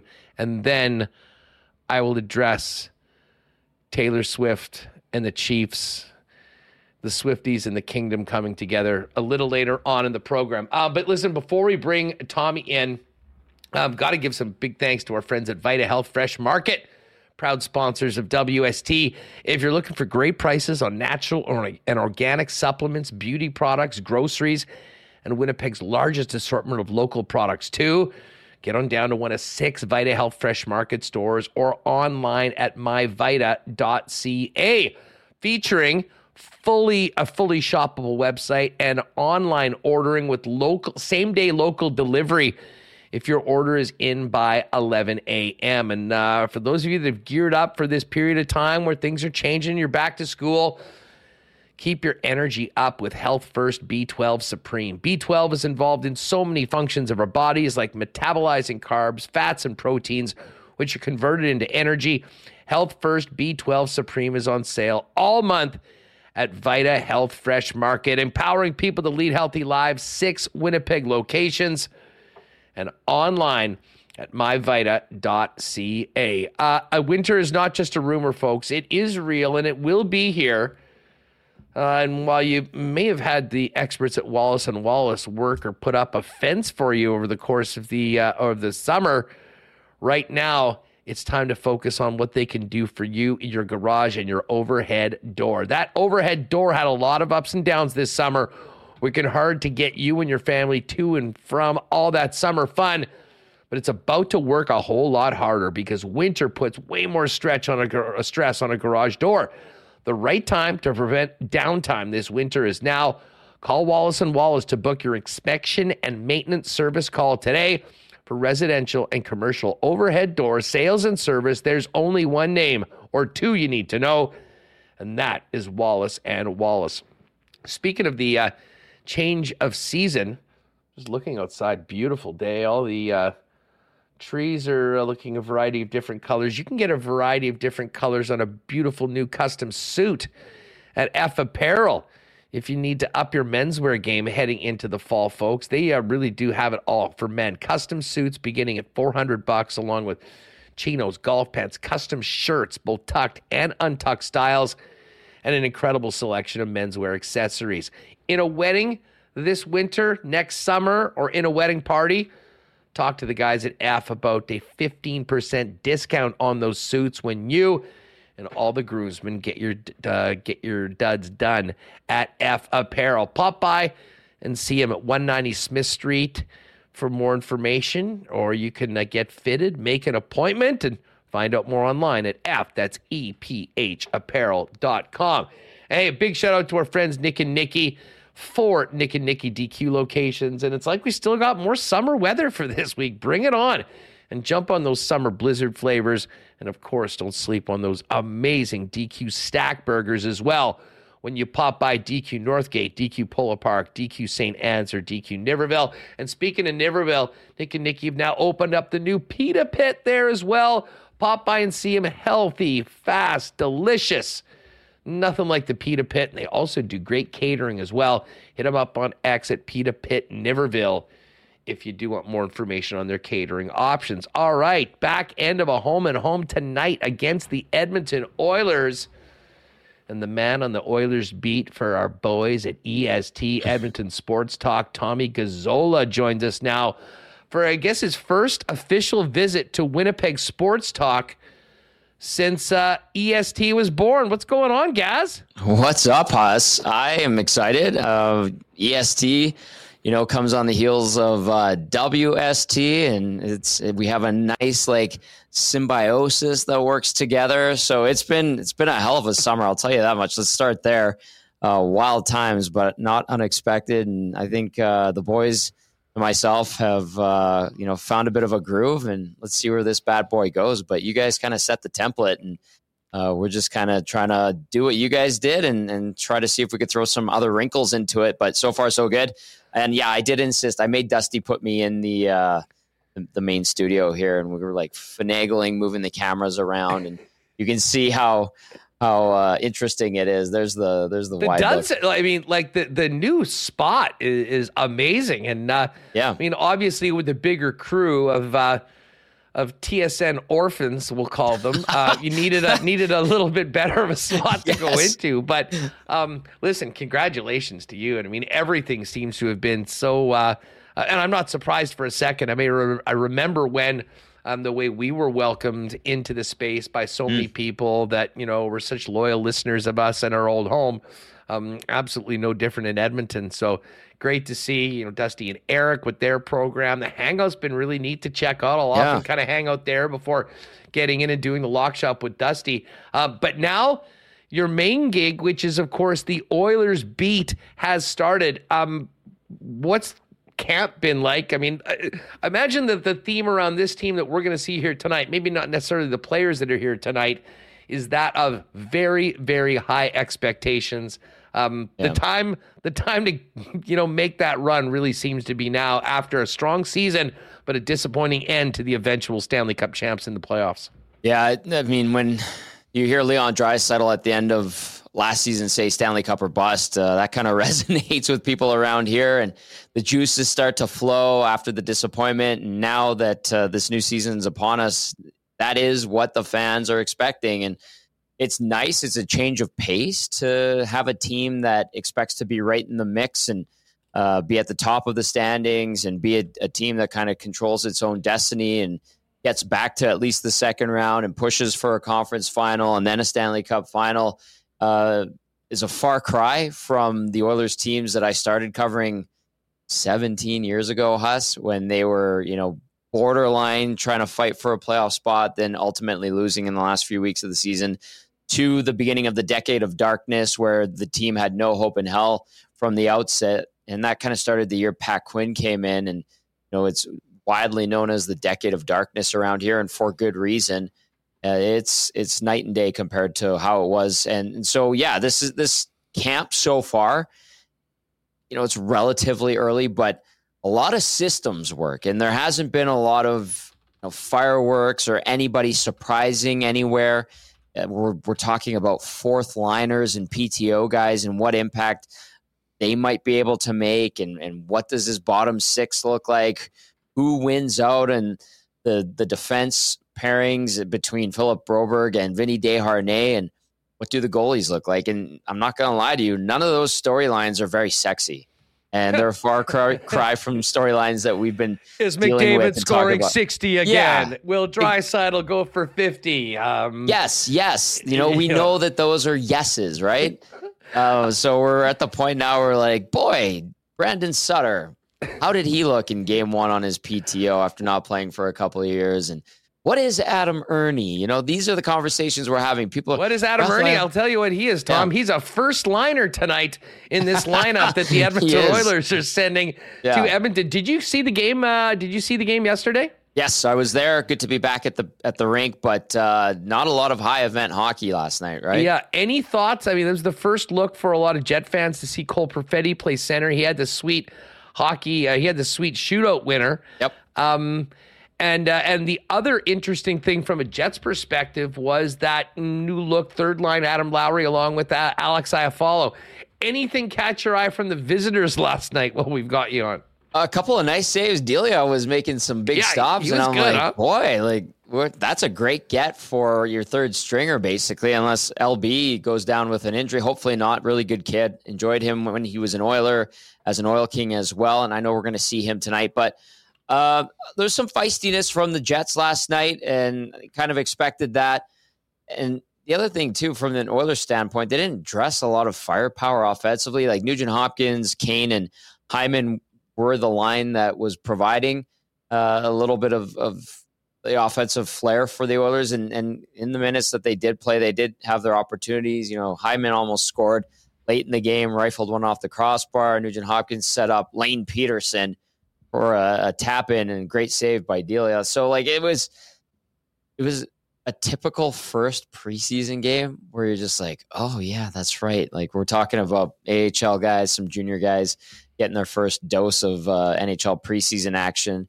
I fully expect the Winnipeg Jets to steamroll this Oilers lineup. Although I know that there's some veterans. I talked to Brad Malone today, who will be on that line with Adam Ernie and Raphael Lavoie, who want to have a good showing and make it a tough game for a really skilled Jets lineup. But, you know, you can see the disparity between the groups and the type of hockey we're going to see. I figure that we're going to be watching the Oilers in their own zone quite a bit tonight, to be honest with you. Yeah, here's if you're going to the game like I am tonight, here's what you have to look forward to see in Oilers jerseys. Yes, Brad Malone at C1 with Adam Ernie and Raphael Lavoie on the wings.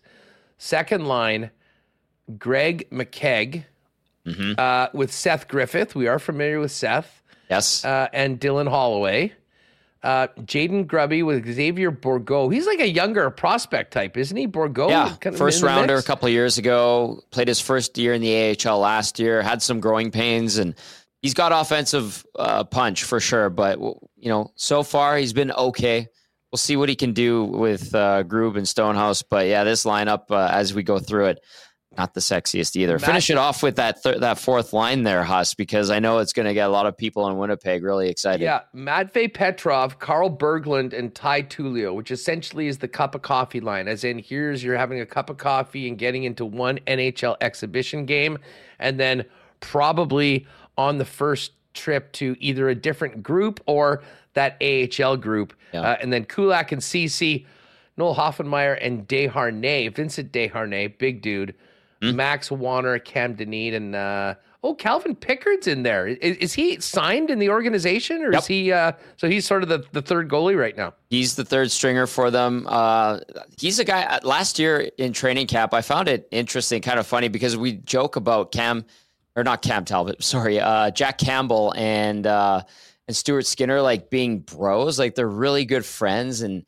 They root for one another, and that's very nice to see. They're two of the nicest people you'll ever meet. But Calvin Pickard's kind of part of that trio, if you want to call it that. And I saw Pickard hug it out with Stu Skinner after a game, post-game last year. And I was like, what's going on here? I've never watched two goalies competing for a spot hug it out like they're bros. So it's a very friendly crease at Edmonton. You know, there's harmony there. So it's interesting. So yeah, Calvin Pickard's the third goalie on this roster on the depth chart. And obviously we'll get a lot of playing time down in Bakersfield, but you guys are going to get to watch him tonight. And I'll just point out, you know, Matvei Petrov, you're right. He's going into his first year of pro hockey, a really skilled dynamic forward in Major Junior, came over from Russia. He's a guy that actually a lot of Oilers brass really like and they're intrigued by, and let's see what he does. He might have some offensive fireworks tonight on that fourth line. I mean, it's basically four third lines that the Oilers are rolling out today, but Petrov does have some panache, so I'm curious to see what kind of game he brings to the table, and you know, whether or not Berglund and Tullio can support him, open up and give him some looks. We shall see. Feel like it's going to be an uphill battle, but he's a guy that can bring it, especially if the Oilers get a couple of power plays. You look to see Bourgault and him work on that power play together. It's going to look a little different than the power play we see rolled out during the regular season. I think everyone will be fine with that. Although if there was ever a time you want to see that power play, it's in the preseason, not when it really counts. Have you started your the pre and posts already at EST? Or are you waiting for the regular season to get that going?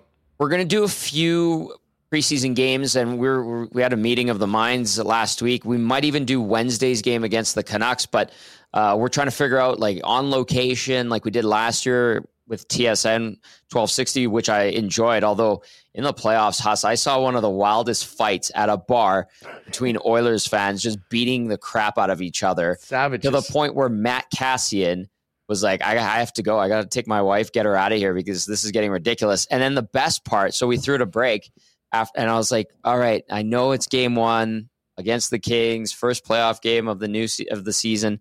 And everybody's excited and disappointed that the team lost game one to LA.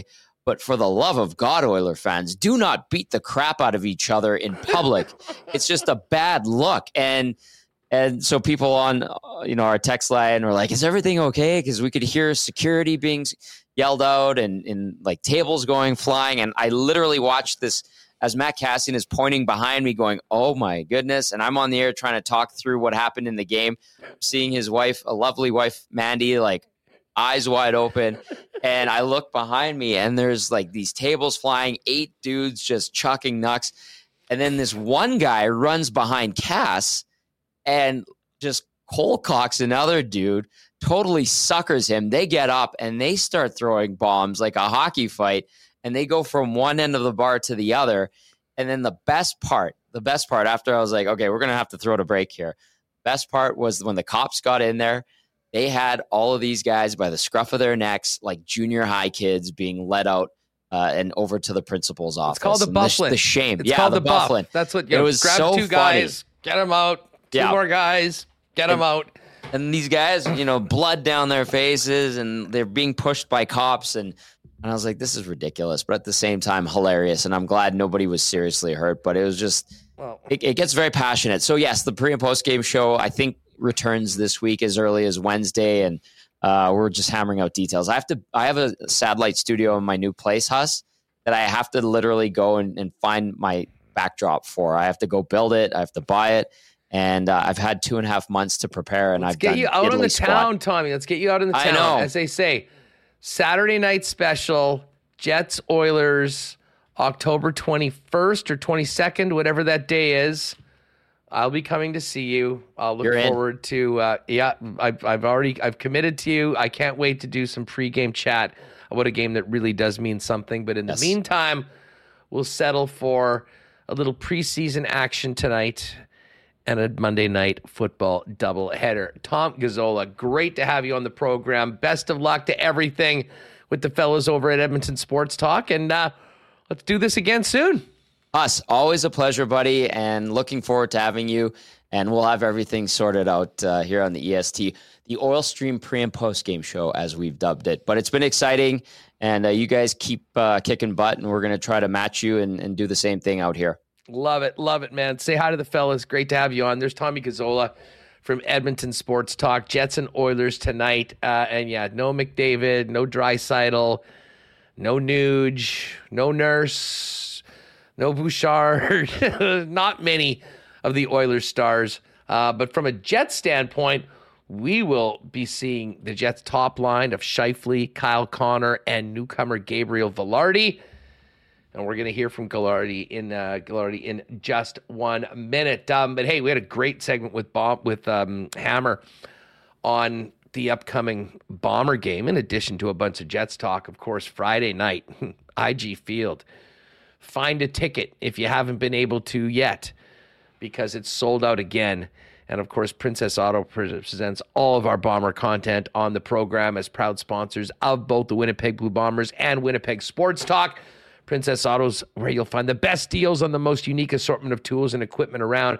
Everything you need to complete the projects on your list or start something new is at Princess Auto. Visit them online at princessauto.com or in-store today, Panet Road, Portage Avenue West, and they'll help you make it work. Shout out to our friends over at Consolidated Supply, still working hard as we get closer into the winter, as the irrigation specialist in Manitoba for irrigation systems, and of course, artificial turf, both indoor and outdoor as well. All sorts of golf carts and really unique club car vehicles, as they're the club car dealer in Manitoba, and other great options for your property, including hot tubs and amazing outdoor kitchens.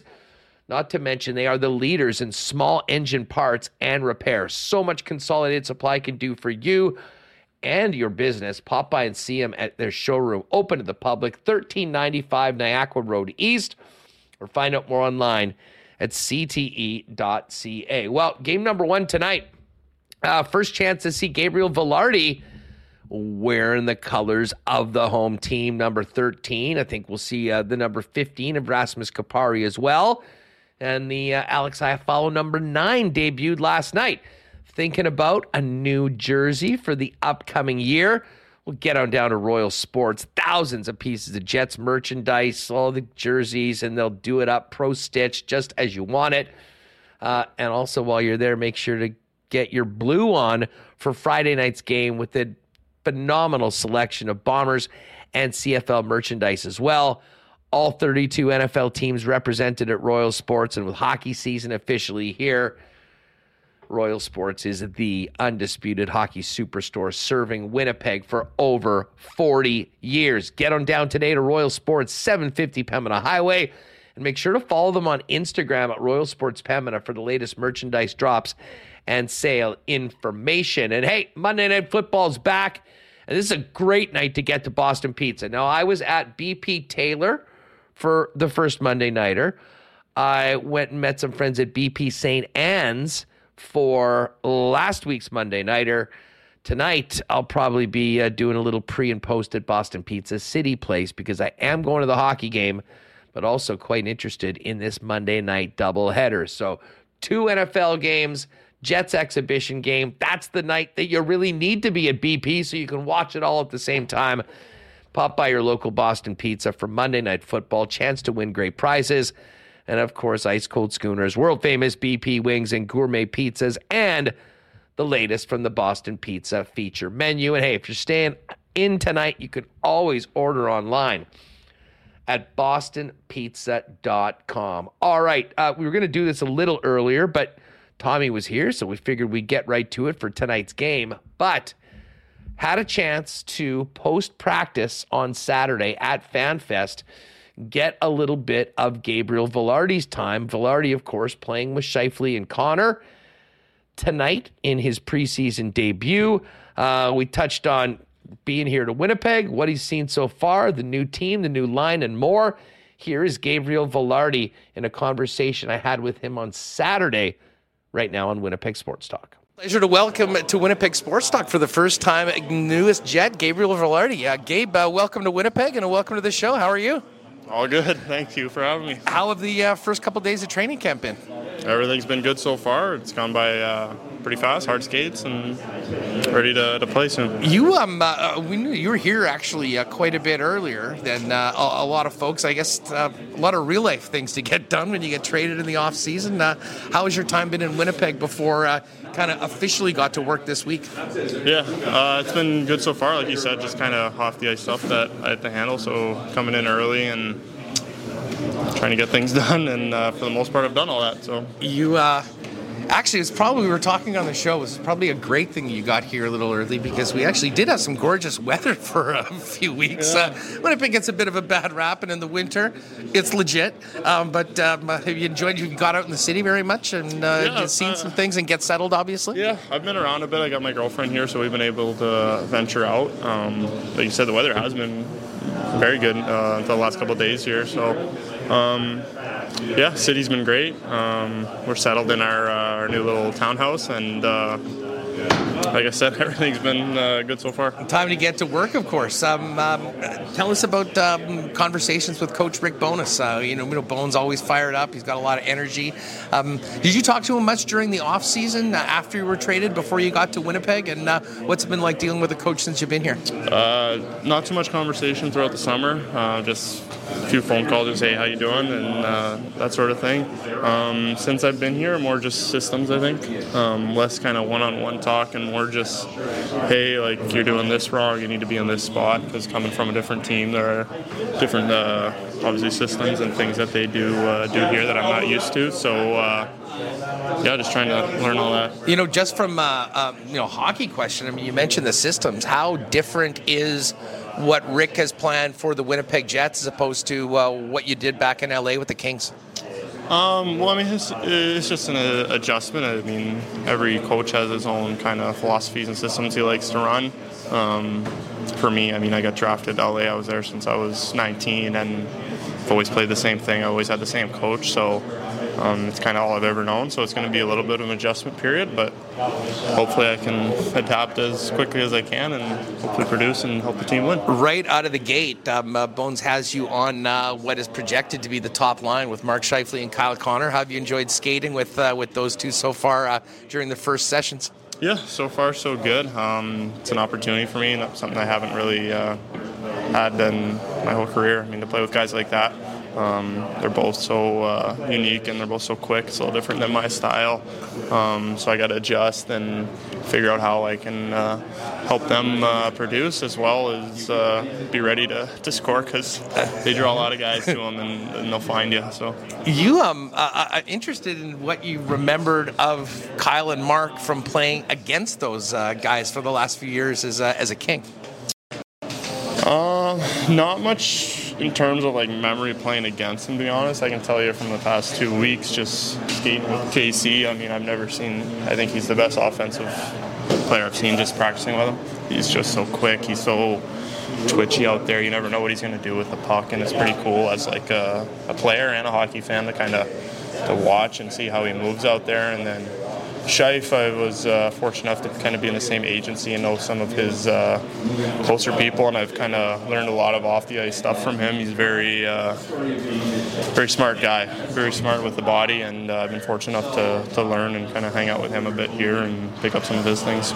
Certainly a lot of offensive potential for that line, and for you, you just sort of mentioned that wasn't a chance that you really had before in LA.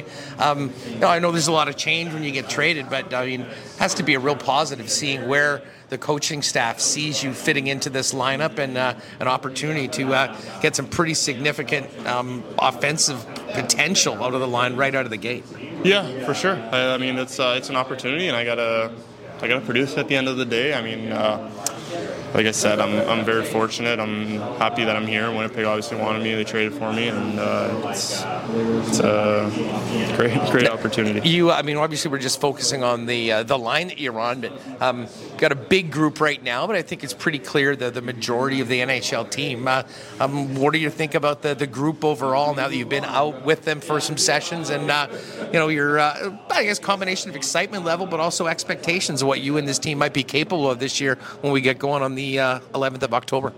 I mean, for me personally, I have very high expectations. I think this team is a cup contender, to be honest with you. I mean, you take out Dubois, you add me, AI, and Raz. I think that's really the only changes they have.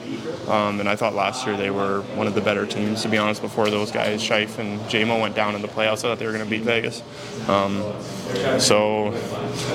coming in here. I just want to help produce, score goals, help defensively, whatever it is. I just want to help the team win. And like I said, I do think this room is very skilled, and we got a good club.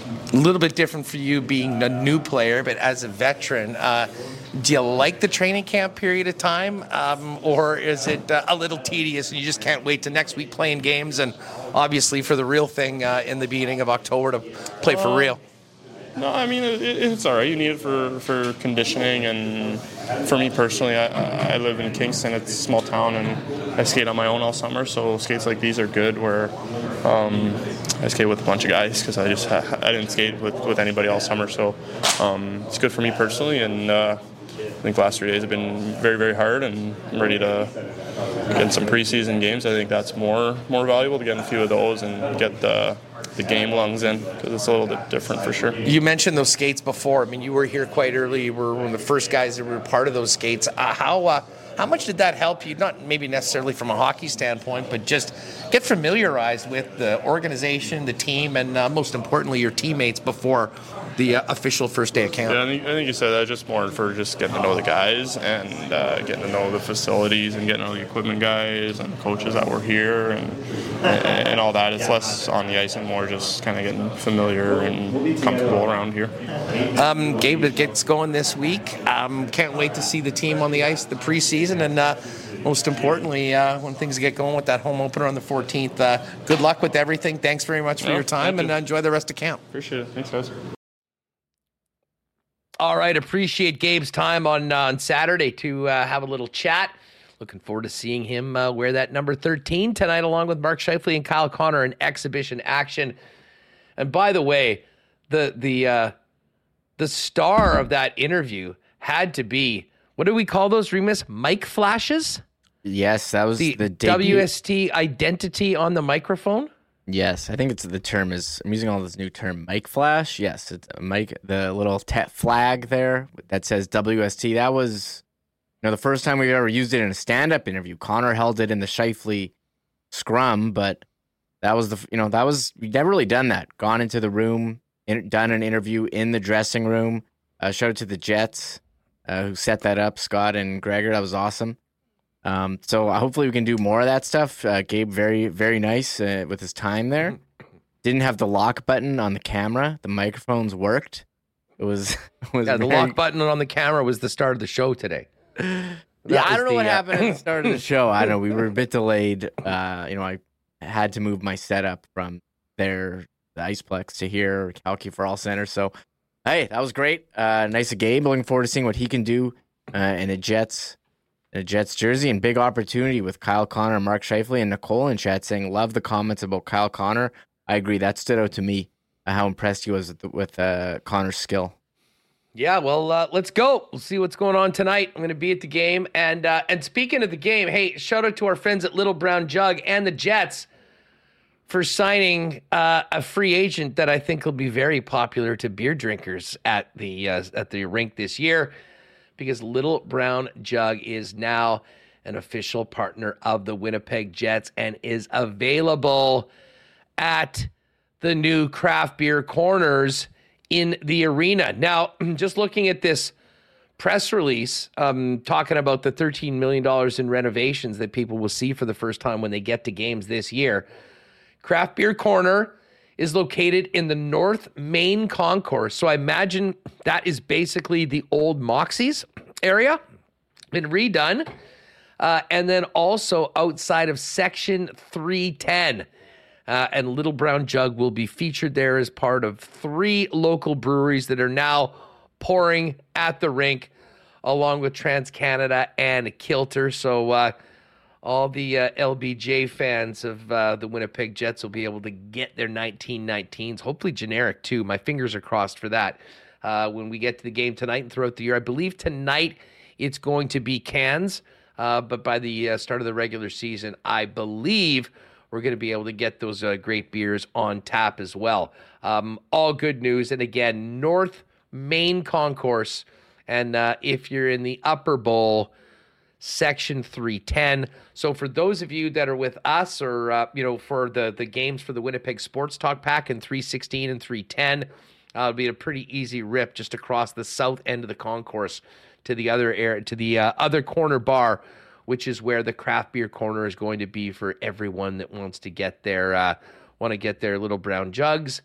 And lots of other things going on right now. The Play Now Lounge Premium Experience and the Ticketmaster, I guess the old Budweiser King Club, which is now rebranded under Ticketmaster, is going to look great. And here's important information as well for fans, Remo. New food and beverage. We just talked about the, some of the beverage options, but new concession concepts include Burrito 204, featuring burritos, gourmet nachos, and sweet treat churros. Hot or Not Chicken, where you can make your chicken fingers and sandwiches hot or not with a side of house-made kettle chips, seasoned to perfection with executive chef Richard Duncan's signature True North Spice Blend, and YWG Burger, which will introduce an all-new burger menu that includes the famous Salisbury House nip. What? To the home of the Winnipeg Jets? This is incredible news. In addition, the YWG Burger signature burger will be the social burger, bringing the taste of a classic late-night Manitoba social buffet to every bite. We've got some work to do on food reviews, Remus. Yes. And then on top of it all, the new Crown Royal Whiskey Hanger on the 300 level pays homage to Gimli, Manitoba. So that is all new. So bottom line, new food, new drinks, and three great local beers, including our fave Little Brown Jug, now in the concourse. So check that out, and all the information on this is available at the at winnipegjets.com. I am definitely fired up that Sal's has a little piece in on this. Even with all the great selections that we have at the ballpark, the barbecue, pierogies, the butter chicken. There's just, the nip is so damn good. It's hard not to get one when something's around, and I'll probably make my usual Tuesday visit tomorrow as well. I'll be thinking about that, although maybe check it out tonight. We, in addition to our regular duties following the Jets, Remus, we need to be the go-to guys on food and bev when it comes to the arena. So we're going to have to get down there and do some reviews very soon. Yeah, this was the big news today from the Jets, announcing $13 million in Canada Life Centre renovations, expanded food and beverage you mentioned, the beers and the food, the burger. There's this, Burrito 204. I'm a big burrito guy. Gonna have to try that, Huss. So I think one thing, Scott Billick mentioned this actually, last season, just talking about the experience at Canada Life Centre, and it stood out to me where he's like, look, if you went to Canada Life Centre, you would not know that it's in Winnipeg other than, you know, some Jet stuff. Doesn't feel like, doesn't have any local options. And it seems like True North is listening, you know, to the fans here by adding local beer options, a craft beer corner that features Little Brown Jug and some others. And then the food with, I mean, there's nothing more Winnipeg than a Sal's Nip. And, well, Burrito 204, it's got 204 in the name, so that sounds local enough.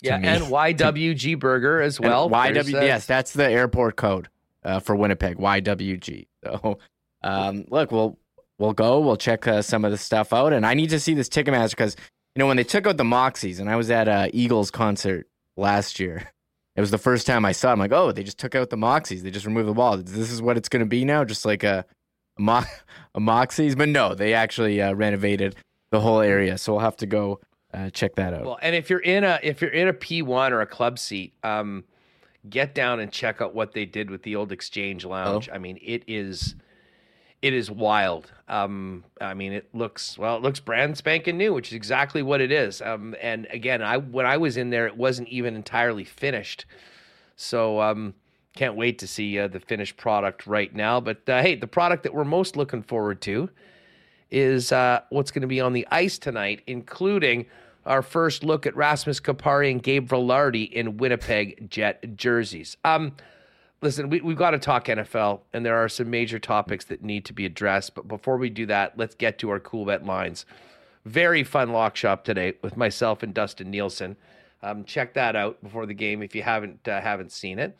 And it looks like we got a little bit of steam coming in on the Eagles. Not that a move from 5 to 5.5 really matters at all. Current line right now in the early Monday nighter, Eagles minus 5.5, Bucks plus 5.5. Total is 44 for the game. And there'll be no confirmation on Joe Burrow playing or not until the next little while, but it does seem like they believe that he will play. The Bengals are right now 3-point favorites at home to the Los Angeles Rams. And I would suggest that if Joe Burrow was not playing in that game, it'd be closer to a pick-em, or maybe even the Rams would be favored right now. That game gets going at 7:15, Eagles-Bucks at 6:15. Just out of curiosity, do we have any preseason? Oh, we do have odds on the Jets Oilers tonight, Reem. Okay, it's pretty degen here, but it is. Again, I don't suggest spending much time betting on the preseason, but hey, if you're going, you want to sprinkle. Jets are a big favorite, minus 278. And Jets in regulation, minus 149 isn't bad. You're right. That's not that for regular. Like, you see that lineup Edmonton has? Exactly. It'll be a disappointment. I was looking to see if we could maybe get some, you know, Jets by 2 or Jets by 3, but that's not up there right now. Not the normal options, but yes, Jets in regulation, minus 149. If you want to jump on that over at Cool Bet. So we've got those two Monday nighters. Baker Mayfield, Jalen Hurts, and probably Joe Burrow going up against Matt Stafford. You can get over to CoolBet. If you haven't played there yet, use the promo code WST for a 100% bonus on your first deposit up to $200 with our friends over at CoolBet. And don't forget, Monday to Friday, right before Winnipeg Sports Talk, the Lock Shop is live at the Edmonton Sports Talk channel with myself and our pal Dustin Nielsen. All right, it's about that time. We've talked about all the important local stories, but Remus, it's time to get to the weekend in the National Football League. And what a weekend it was. Some historic performances on the field and some historic performances or historic guests in the suites. Overall, just before we get to the obvious Chiefs angle with Taylor Swift, what did you think about the games? Did you have doubt? Did you lose your survivor pool first? And foremost? I did. Well, I think in mine it's not many people, so you get two strikes in my survivor pool that I'm in with some friends. So I did have Dallas. F Dallas. Should have taken KC. Should have taken San Francisco. Congrats Arizona, but that's a big upset. I saw Jeff Cabellas came in and wrote go Cards and then wrote bye. So, hey, Jeff, if you're going to watch the replay.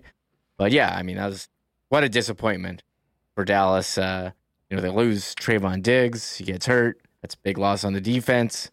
And they can't contain Josh Dobbs. Is that the quarterback? Unstoppable Josh Dobbs. Like, come on. Horrible. So that was bad. Although the game of the week was the Vikings-Chargers game. I watched. That was the one I was focused on. Absolutely bananas. And Vikes fans know what it's like to be on the other side of these games, because they were, 11-0 last year in one-score games. I mean, when they win, they did it by the nick of their teeth, and when they lost, they got absolutely smashed. Well, yesterday, I mean, it's basically been the story of this season. The Vikes, with a break here or there, could be 3-0 right now. They're 0-3. But, man, the last 2 minutes of that game with Brandon Staley going for it on 4th and 1 from their own 24 and not getting it, and then the Vikings having the opportunity to go in and score the winning touchdown, screwing the clock, and then, of course, busting up the clock, and then having the bobbled interception end it. Honestly, it was a perfect way for that game to end between two teams that seemed to be doing their best to have the other team win it. Yeah, that game, we knew it was going to be really good for fantasy. A lot of points in that one. I think the over was like 54 or something in the Chargers-Vikings game. And the first quarter was pretty slow, but the fireworks went off in the second half. And I actually didn't mind the call by Brandon Staley going for it on 4th and 1. Me neither. It wasn't as bad, not even close to the Josh McDaniels call on Sunday Night Football. But it's like, God. If it's 4th and 1, has like your defense hasn't stopped them at all. If you can't get 1 yard, you don't deserve to win the game. And unfortunately, worst play call. Well, Josh, like, committing to going for it. You need half a yard and you win the game. I can get behind that, even with the stakes at what they were if you don't get it. But my God, that play that they ran was so bad. Like we were talking about lock shop, Justin Herbert, 6'5", 250 or something like that. You can't just get a couple dudes behind him like the Eagles do and get half a yard? Yes. Josh Kelly had been terrible all game. I think he was averaging, I guess if you're averaging like 2 yards a carry, I mean, you should be able to get, sorry, average of 1.1 yards per carry. Yes, 11 rushes for 12 yards. And that's who you're handing off to. And I had Josh Kelly in a lot of fantasy, and he broke my heart for the second week in a row. Really huge disappointment. But, yeah, I don't understand what their thing, but they figured, hey, if this guy can't get 1 yard for us, like, what are we doing here? So I didn't mind that. But then the Vikings, they had 2 chances, 2 drives in the red zone. And it was, there were a couple turnovers. I know Madison, he fumbled again. They've kind of given the game away a couple of weeks here for the Vikings. So, I mean, huge disappointing loss here, 0-3, and just that was a wild finish. So, I mean, I had no problem with going for it. I mean, it's unconventional, the safe play would be to punt, but you didn't trust the defense. I mean, Kirk Cousins threw for 367 yards. And half a yard to win, period. Everything, turn the lights out. See you later. Run the clock. Victory formation. If you can't get 1 damn yard, in 4th and 1, you don't deserve to win. And thankfully for them, the defense were able to stop the Vikings. Yeah. Now I'm seeing in chat, there's a lot of talk about Miami? Another game yesterday.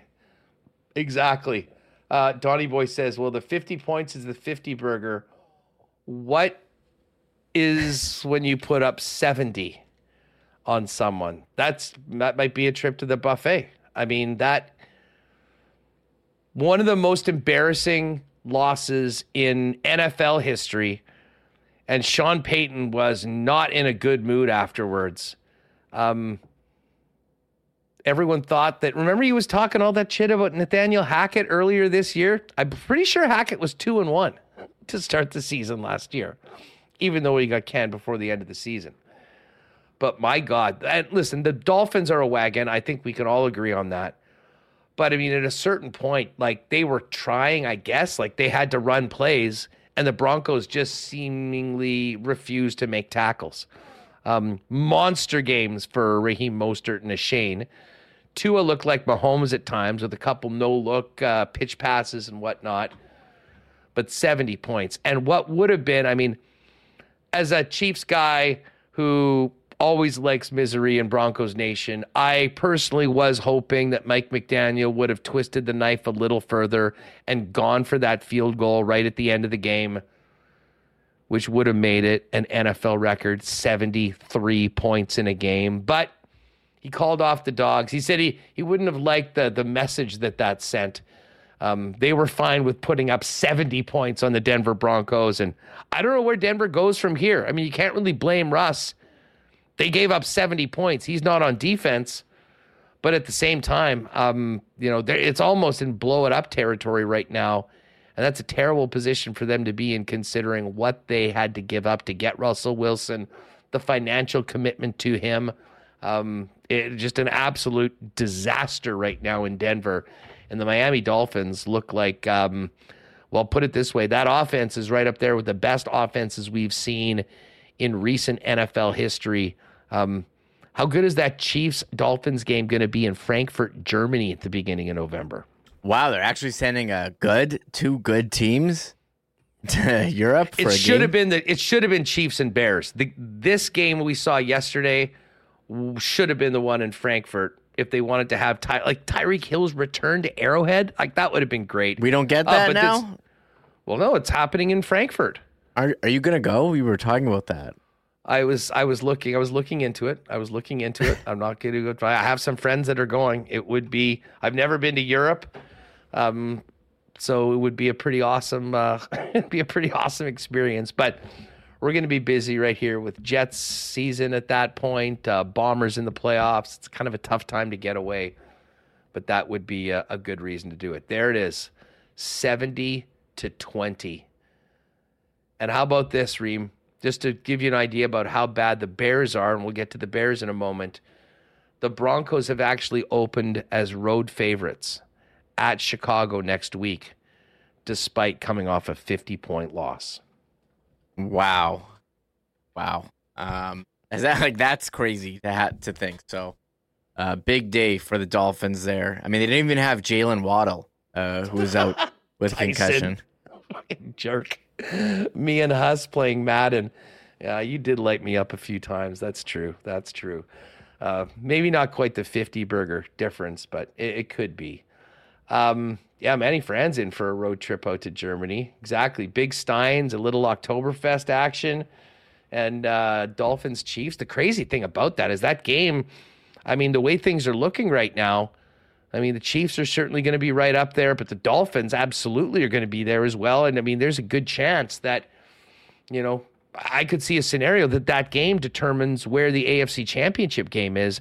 And if you think about how good Miami looks right now, Reem, I think the one thing that anybody else in the AFC would love to prevent is an AFC Championship game being in nice sunny Florida in January as opposed to somewhere like potentially very cold Arrowhead.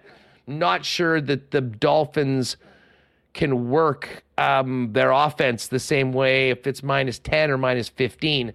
The way they're doing right now. But anyways, we'll talk about that later on. The big story yesterday when it comes to the Chiefs was not the shellacking that they gave the Chicago Bears, but Taylor Swift showing up in the Kelce box, sitting with Travis Kelce's mom yesterday. And I try not to be prone to hyperbole, Reem, but that literally nearly broke the internet. I mean, there was, in the middle of an NFL Sunday, that was a story that was far, far beyond the reaches of our normal threads, of our normal circles.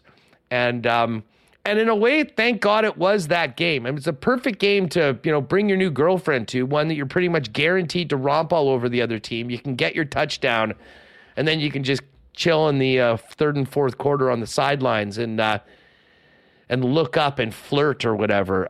The Taylor Swift experience is real. It came to Arrowhead yesterday, and whether you're a Swiftie, whether you are an NFL fan, whether you are someone that just has no interest in any of it, I bet you heard of it within 30 minutes of her being shown on Fox. This is the biggest story in sports right now. There's no question. In between getting alerts on my fantasy teams, Hustler, I'm getting pinged from various apps, shout out to the Score app and the Athletic app, telling me that Taylor Swift is in attendance. And we joked last week about it when Kelsey scored a touchdown and Ian Eagle made the call, finding a blank space in the end zone. And this week, she's at the game. And I agree, it was a perfect game for her to be at. What, they scored like 40 points. I mean, it's not even close with the Bears, so they can just show her on TV the whole time. Everyone's talking about it. Every single show I see, Pardon My Take, Pat McAfee, Stephen A. Smith, Skip Bayless is tweeting about it. And then you have the crossover. I'm almost convinced, Huss, that this is like a marketing ploy between the NFL scriptwriters and Hollywood to bring these two together. It's just the marketing potential just seems so vast. But they did announce, like, she's not even doing the Super Bowl halftime show. It's Usher. They announced on the weekend. But this was the top. I mean, they asked Mahomes. She's got plans. She's going to be in the suite watching her guy win another Lombardi. She can't be preoccupied with a performance at halftime. Priorities, man. That is absolutely. It's going to be hard for her to focus on the halftime performance when she's in the box watching Travis Kelce. Not to mention, what about the NFC champs? I mean, you have to see the biggest star in the world coming out in red and white, wearing an 87 jersey, performing all her hits. I mean, you kind of need a little bit more of a neutral act at the Super Bowl. And Usher got complete, like, no one even knows that happened. Like, they announced that Usher was doing the Super Bowl, and then like half an hour later, rumors about Taylor Swift going to Arrowhead were out. It was completely forgotten, and then basically everything went crazy when they showed that shot of her sitting with Kelsey's mom yesterday. And I guarantee you could ask anyone, it was the most underwhelming, even though how great Usher is, and I always got millions and millions of fans. No one was talking about it. I don't think anyone even knows that has happened. They might need to re-announce it because it got sucked under the tidal wave of Taylor Swift news at Arrowhead. Yeah, and again, it was the biggest story of the day yesterday. Like, no one really cares about Miami scoring 70 or... I mean, they're asking Patrick Mahomes after the game if he was nervous on the Fox broadcast, if he was nervous because Taylor Swift was at the game. I mean, if you're not aware, like, she's the biggest star, selling out stadiums. I mean, her movie just did some crazy box office numbers as well. The movie of the concert, and there's some serious crossover there. And real talk about her, and it would have been a hilarious conversation if you could have heard our chat around the table at the bar yesterday, watching these games and all the Taylor Swift chat. But is she she's undoubtedly the biggest star in the world right now, and I don't even think it's close. Yes. But is she, like, where does she rank amongst all-time stars? I mean, I think I could make an argument that she's incredibly prolific. Like, I don't have it in front of me, but the amount of albums that she's had, how much she's sold at a time where people don't really buy music like they used to before. I mean, she's in a whole nother stratosphere. And when you look at the tour that she just came off, no one has ever done anything like this before. Stadiums for 4 and 5 days in a row, literally everywhere she goes. And even with the amount of dates and seats, it's still been unprecedented ticket demand for every single one of these shows. So, I mean, there are big stars. I mean, like Giselle, one of the biggest supermodels ever. Like, to me, Taylor's in a whole nother stratosphere than even she is. So, I mean, it's hard to even compare, to be honest, when it comes to celebrity couples. The thing that ticks me off about the Swifties, though, and actually, I'll say this at the start. Swifties from Chiefs Kingdom, welcome. Come on board. You're very lucky that your girl chose a guy from the best team in the league, the defending champs, a very likable guy with the true alpha in the league. Patrick Mahomes is the quarterback. So much like everything else Taylor Swift has done, she's very smart. You guys are coming in to a very great group. However, it has been noted to me online that there is a section of the Swift fan base that doesn't like this, that doesn't approve of this, as if like somehow Travis Kelce, arguably the best tight end of all time, two-time Super Bowl champion, host of Saturday Night Live, is still not somewhat on the level of Taylor Swift. Well, I'm here to tell you, I mean, as far as star power, no one's on the level of her. But I do think that, I think there's a fear on a lot of Swift fans that what if she actually just becomes happy and is not writing all of these breakup stories that have been the anthems for millions and millions of women, or people for that matter, around the world. Like, what will a happy and content Taylor Swift do to her output? That's a legitimate concern. But I'm here to tell you that the Chiefs Kingdom and the Swifties together could be the most unstoppable force in the universe.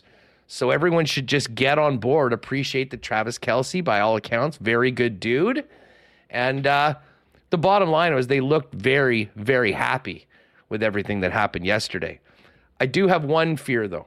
And again, this is, I come from, from the Chiefs Kingdom, not a small amount to me. I've gotten more into Taylor Swift in the past year just because it's been impossible to avoid it and realize, oh yeah, she's got some good songs. I understand why she's so popular, I guess. However,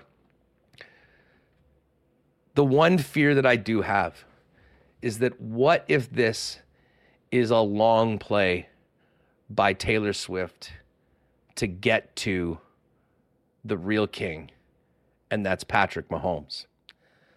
I mean, if Taylor Swift was thinking about, okay, who would be, like, she can have anyone, everybody wants to get a piece of her. What about Patrick Mahomes?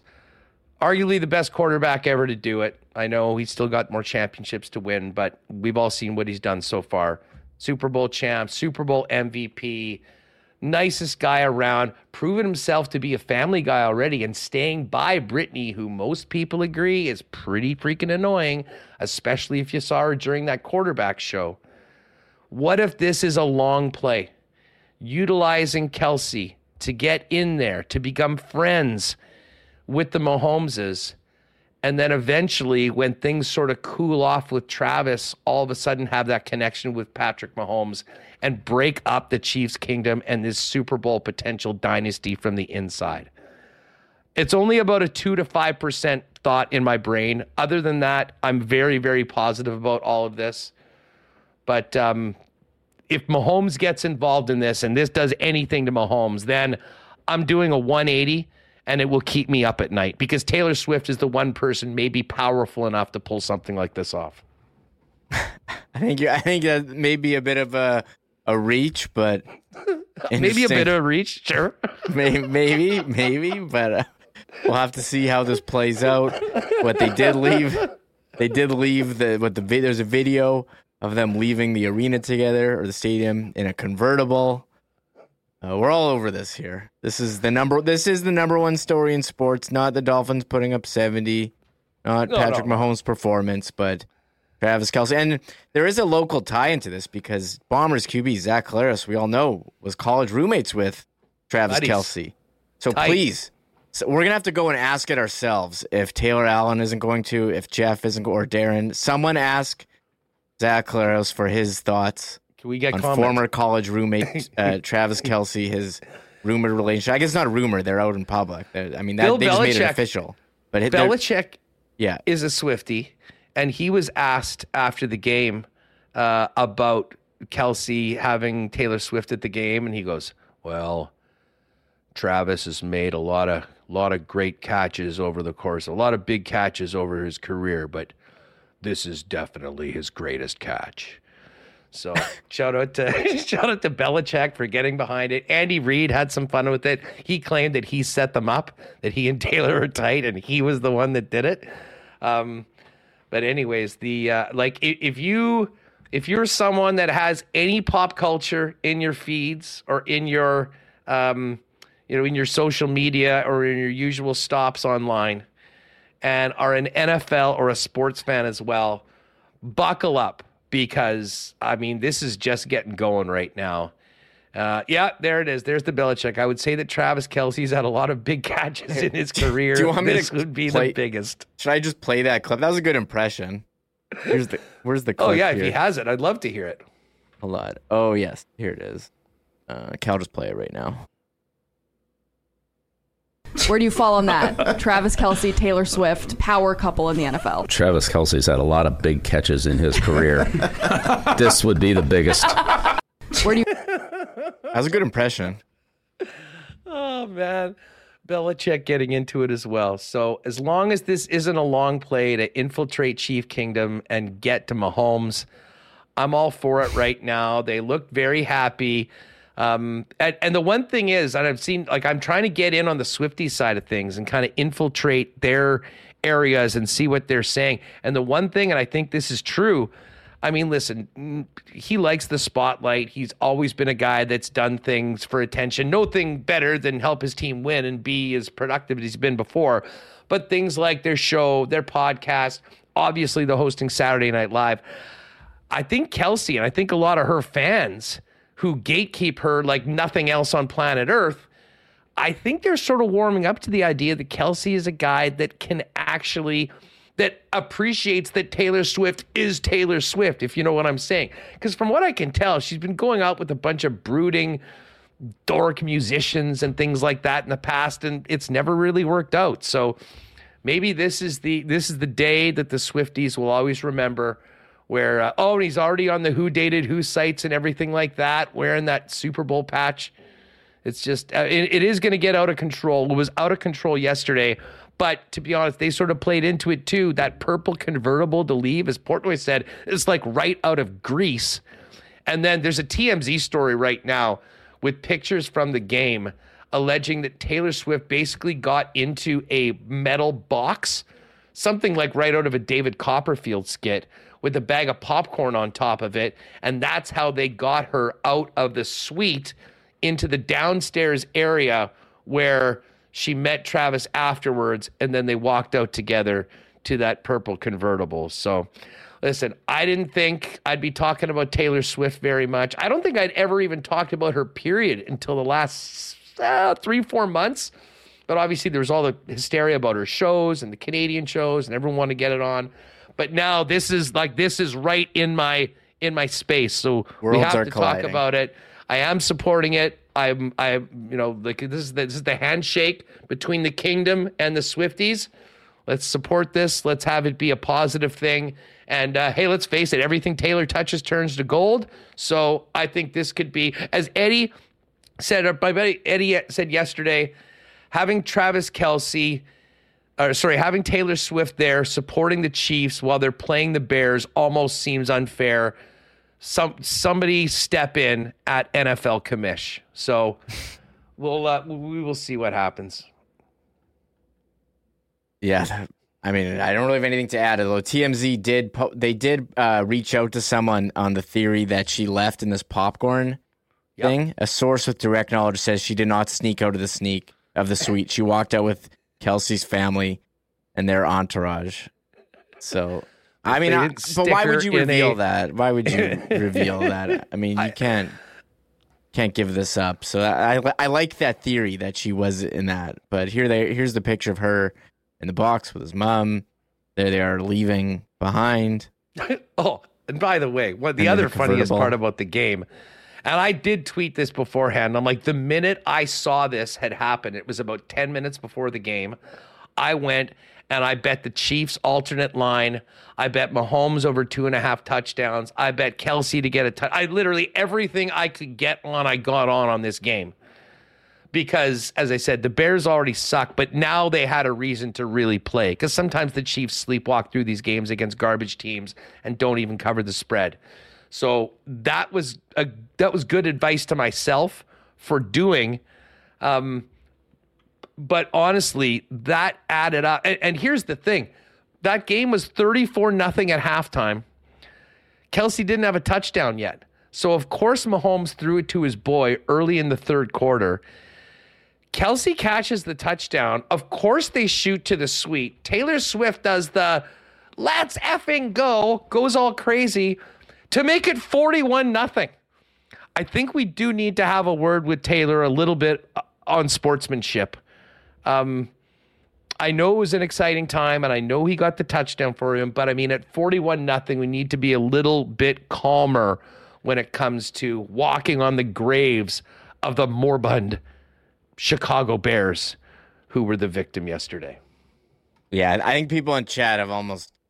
I don't know if some people are having as much fun with this as we are. That's why it's 3:23. That's why I promised to save this until the end of the program. We got to save to the end. This is where we have fun. Although it probably should have been the first half hour of the program, to be honest. When I said this to you before, or maybe I didn't, I was thinking about this social experiment of YouTube. Like, I know, what does our show say today? It says Winnipeg Jets preseason game versus Edmonton Oilers tonight. Win yesterday, training camp continues. How would our views and numbers be different if instead it just said, Hustler addresses Taylor Swift, Travis Kelce, relationship, all that. Like, we might have gotten another 50,000 views just from Taylor Swift fans that are desperately trying to find out more on this. Chiefs fan weighs in on Kelce Swift relationship with a thumbnail of you in a Chiefs jersey and a picture of Kelce on one side and Taylor Swift on the other. Click-through rate through the window. So many views. I think we're just going to have to be a Kelce Swift as they say, YouTube channel now. Sorry, Jets. My only concern is this could be a long play infiltration of the kingdom to get to Mahomes, but I certainly hope not. We do have two games tonight, though, and I'm looking forward to them. I think, like Jeff, I think I'm going to ride with the dogs and see what my guy Baker can do tonight against the Eagles. I'm interested. Yeah, I'm interested. I want to see the Rams here versus was it Rams Bengals? I think I'm more into that game. We'll see. I guess nice to have two Hustler. There was one other topic though that we didn't get. I know we love training camp lines today, Hus. I've never seen so much tweeting about training camp scrimmages. Did you see Connor Bedard's debut in a training camp scrimmage, Hus? Do you want to see his first ever training camp scrimmage goal, Connor Bedard? Couldn't care less, but I'm here for it. Taylor Hall, Connor Bedard. Watch out for these two together this year, Hus. There's Bedard, 98. He's going through the middle, puts it under that guy's stick, goes to Taylor Hall, and Bedard, far side, on the tape, and in. Always wanted to do highlights like that, Hus. Oh, here we are. Red practice jerseys, white practice jerseys, a little training camp scrimmage. Look at this move. Oh, that's smooth. That was nice. It looked like he was passing it, but he didn't. He just kind of put it under the guy's stick and then said, thank you very much. Let's keep going. He did this look. He looks like he's going to pass, but he does this little like backhand. Oh, that's nice. I don't know what the projections are for him, like 70 points this year. Well, you know what? Just before we get out, because we do need to get this podcast up, but let's see right now. Player points, Connor Bedard. What's the prop for him? 72.5. Okay, so I said 70. Yeah, I said like projections are around there. So, 72.5. I mean, for a rookie, that's probably about 30, 31.5 for the goals. I bet he goes over on both as long as he's healthy. Well, I think the health is the concern. I mean, for any of these season long bets, like we were all over the Ehlers overs and like he got hurt right off the bat. He got hurt off the bat. And he's hurt. I mean, 17 minutes. Okay, although we did have an Ehlers update actually. We didn't even talk about that. You want to hear the update here? Yes. And a Colby Barlow update. We can go back on track. I forgot about these. Okay, so they asked Mike McIntyre asked Rick Bowness about cuts. When are those coming? Because they got a pretty big group. And Colby Barlow, who had the flu, Friday after signing the contract, still's out, and Nikolai Ehlers. So here's Rick Bowness. We'll get to some here. We need to cleanse the Taylor Swift TMZ talk and go back to Jets before we wrap. Do you anticipate making some cuts as early as tomorrow just to get the groups maybe a little smaller? Or? Yeah, that's coming. Don't get too far ahead of me now. So Colby Barlow, he's still sick. Yeah, he's having a tough time. Yeah, he's very congested. So, it's unfortunate. But he's still not feeling very well. I haven't seen his Ehlers out there right now. I haven't. Nick's skating today. Nick's skating today. He won't. On Wednesday, he'll skate with the big groups. We were hoping to have him in these games. Obviously, that's not going to happen. We'll have to give him a couple days, get his legs back underneath him. All right, so there you have it. Ehlers coming back, thank God. And Colby Barlow, I mean, listen, I guess we can always speculate on what guys are having. Do they have, well, no, I mean, I'm thinking more like COVID. I mean, you know, we've seen, you know, I know for the wrestling fans out there, LA Knight was advertised on Friday. He couldn't go because of COVID. They actually were giving some refunds on that. And I'll tell you what, Bones sounded a little under the weather. I don't know whether he's just been yelling so much that the voice is gone, and that's what happens at training camp, or he's a bit under the weather. But, I mean, there is something going around, as there often is. Hopefully Colby Barlow gets well soon, and can't get Nick Ehlers back out there soon enough to play along with his team. Yeah, so we'll wait and see on that. And, yeah, you're seeing, I mean, he said hopefully he does feel better soon. We can see him on the ice. Tonight's game on TSN. Last night's game on WinnipegJets.com. Did you get in on that Oilers 50-50? They kept advertising in between the commercials. I tried, but I'm not in Alberta, so I couldn't get in on it. But I did see I saw the Iron Maidens coming to Edmonton. They get some good concerts there. Getting an Iron Maiden. Didn't you say that GNR is coming there? Like, just an impromptu show? Like, they just announced it, and it's, like, next month? Yeah, they get Iron Maiden on Saturday, and Guns N' Roses, like, they just announced it last week that they're coming in October. So, Edmonton getting the good shows. Are you sure it's October of 2023? Yes. Or October of 2024? No, it's next. They literally announced last week. You told me that. Since when do concerts get announced a month before they happen? I don't know, but I was bummed that we didn't get it here. When we have, you know, I know, like, Kiss is coming, and they just announced Journey 50th anniversary show here, us. So, but that was the feed. I watched it, and I tried to watch it on the NHL app. It wouldn't load on my Fire Stick. I don't know if that's because it moved over to Rogers Sportsnet Premium or what, but I had it on a tablet, and I had to type it on the browser on my Fire Stick to pull it up.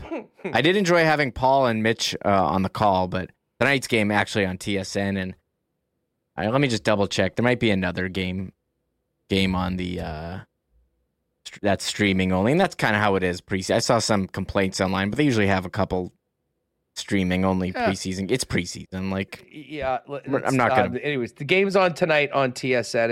And Will, you're right. What does this have to do with Taylor Swift? That's a great question. Great. I mean, it doesn't have anything to do it, but you know we're getting bullied here to go back to other topics. But, yeah, a couple other things. Oh, and one other thing tonight, and listen, last night was not, you know, a Picasso, whatever. It was just another early preseason game. But at least it went better for the Jets than the Canucks game went for them. Did you catch that, Reem, last night? Yes, Calgary had this miserable year last year. 10-0. Didn't make the playoffs. And first game of the preseason, 10-0. You know what Rick Tocchet said after the game? He said, "I feel like Sean Payton right now." Sean Payton getting it from all sides. Oh, at least for the Canucks is a preseason game. So it's funny when we looked at the lines and I looked at the rosters. I'm like, well, do we bet on the Jets to score 10 tonight against Edmonton or the over 7, whatever? So we'll see how it goes. But yeah, that was a rough one for Vancouver. Hey, I just seen, there's our girl Bailey who popped in. It was great seeing you Saturday, Huss and Remo. It was great seeing you. Nice meeting your parents. Well, I guess we met your mom. Nice meeting your dad, Bailey. And Mary Jane's there. It was great to see you as well, and everyone that came on with us. We should get out so we can get this up. And again, for those of you that are, you know, still salivating for more Swifties / Chiefs talk, I may have to start a whole new show, which will completely eclipse anything Winnipeg Sports Talk has done in views, probably within being on for 5 minutes, just because of the power of the Swifties. Stay tuned for that. But tonight, we will be focusing on the Jets. I'm going to be down at the game. If you see me, say hi. Anyone that's heading out there, get a chance to see the new rink, getting some tips on that. Are you coming tonight?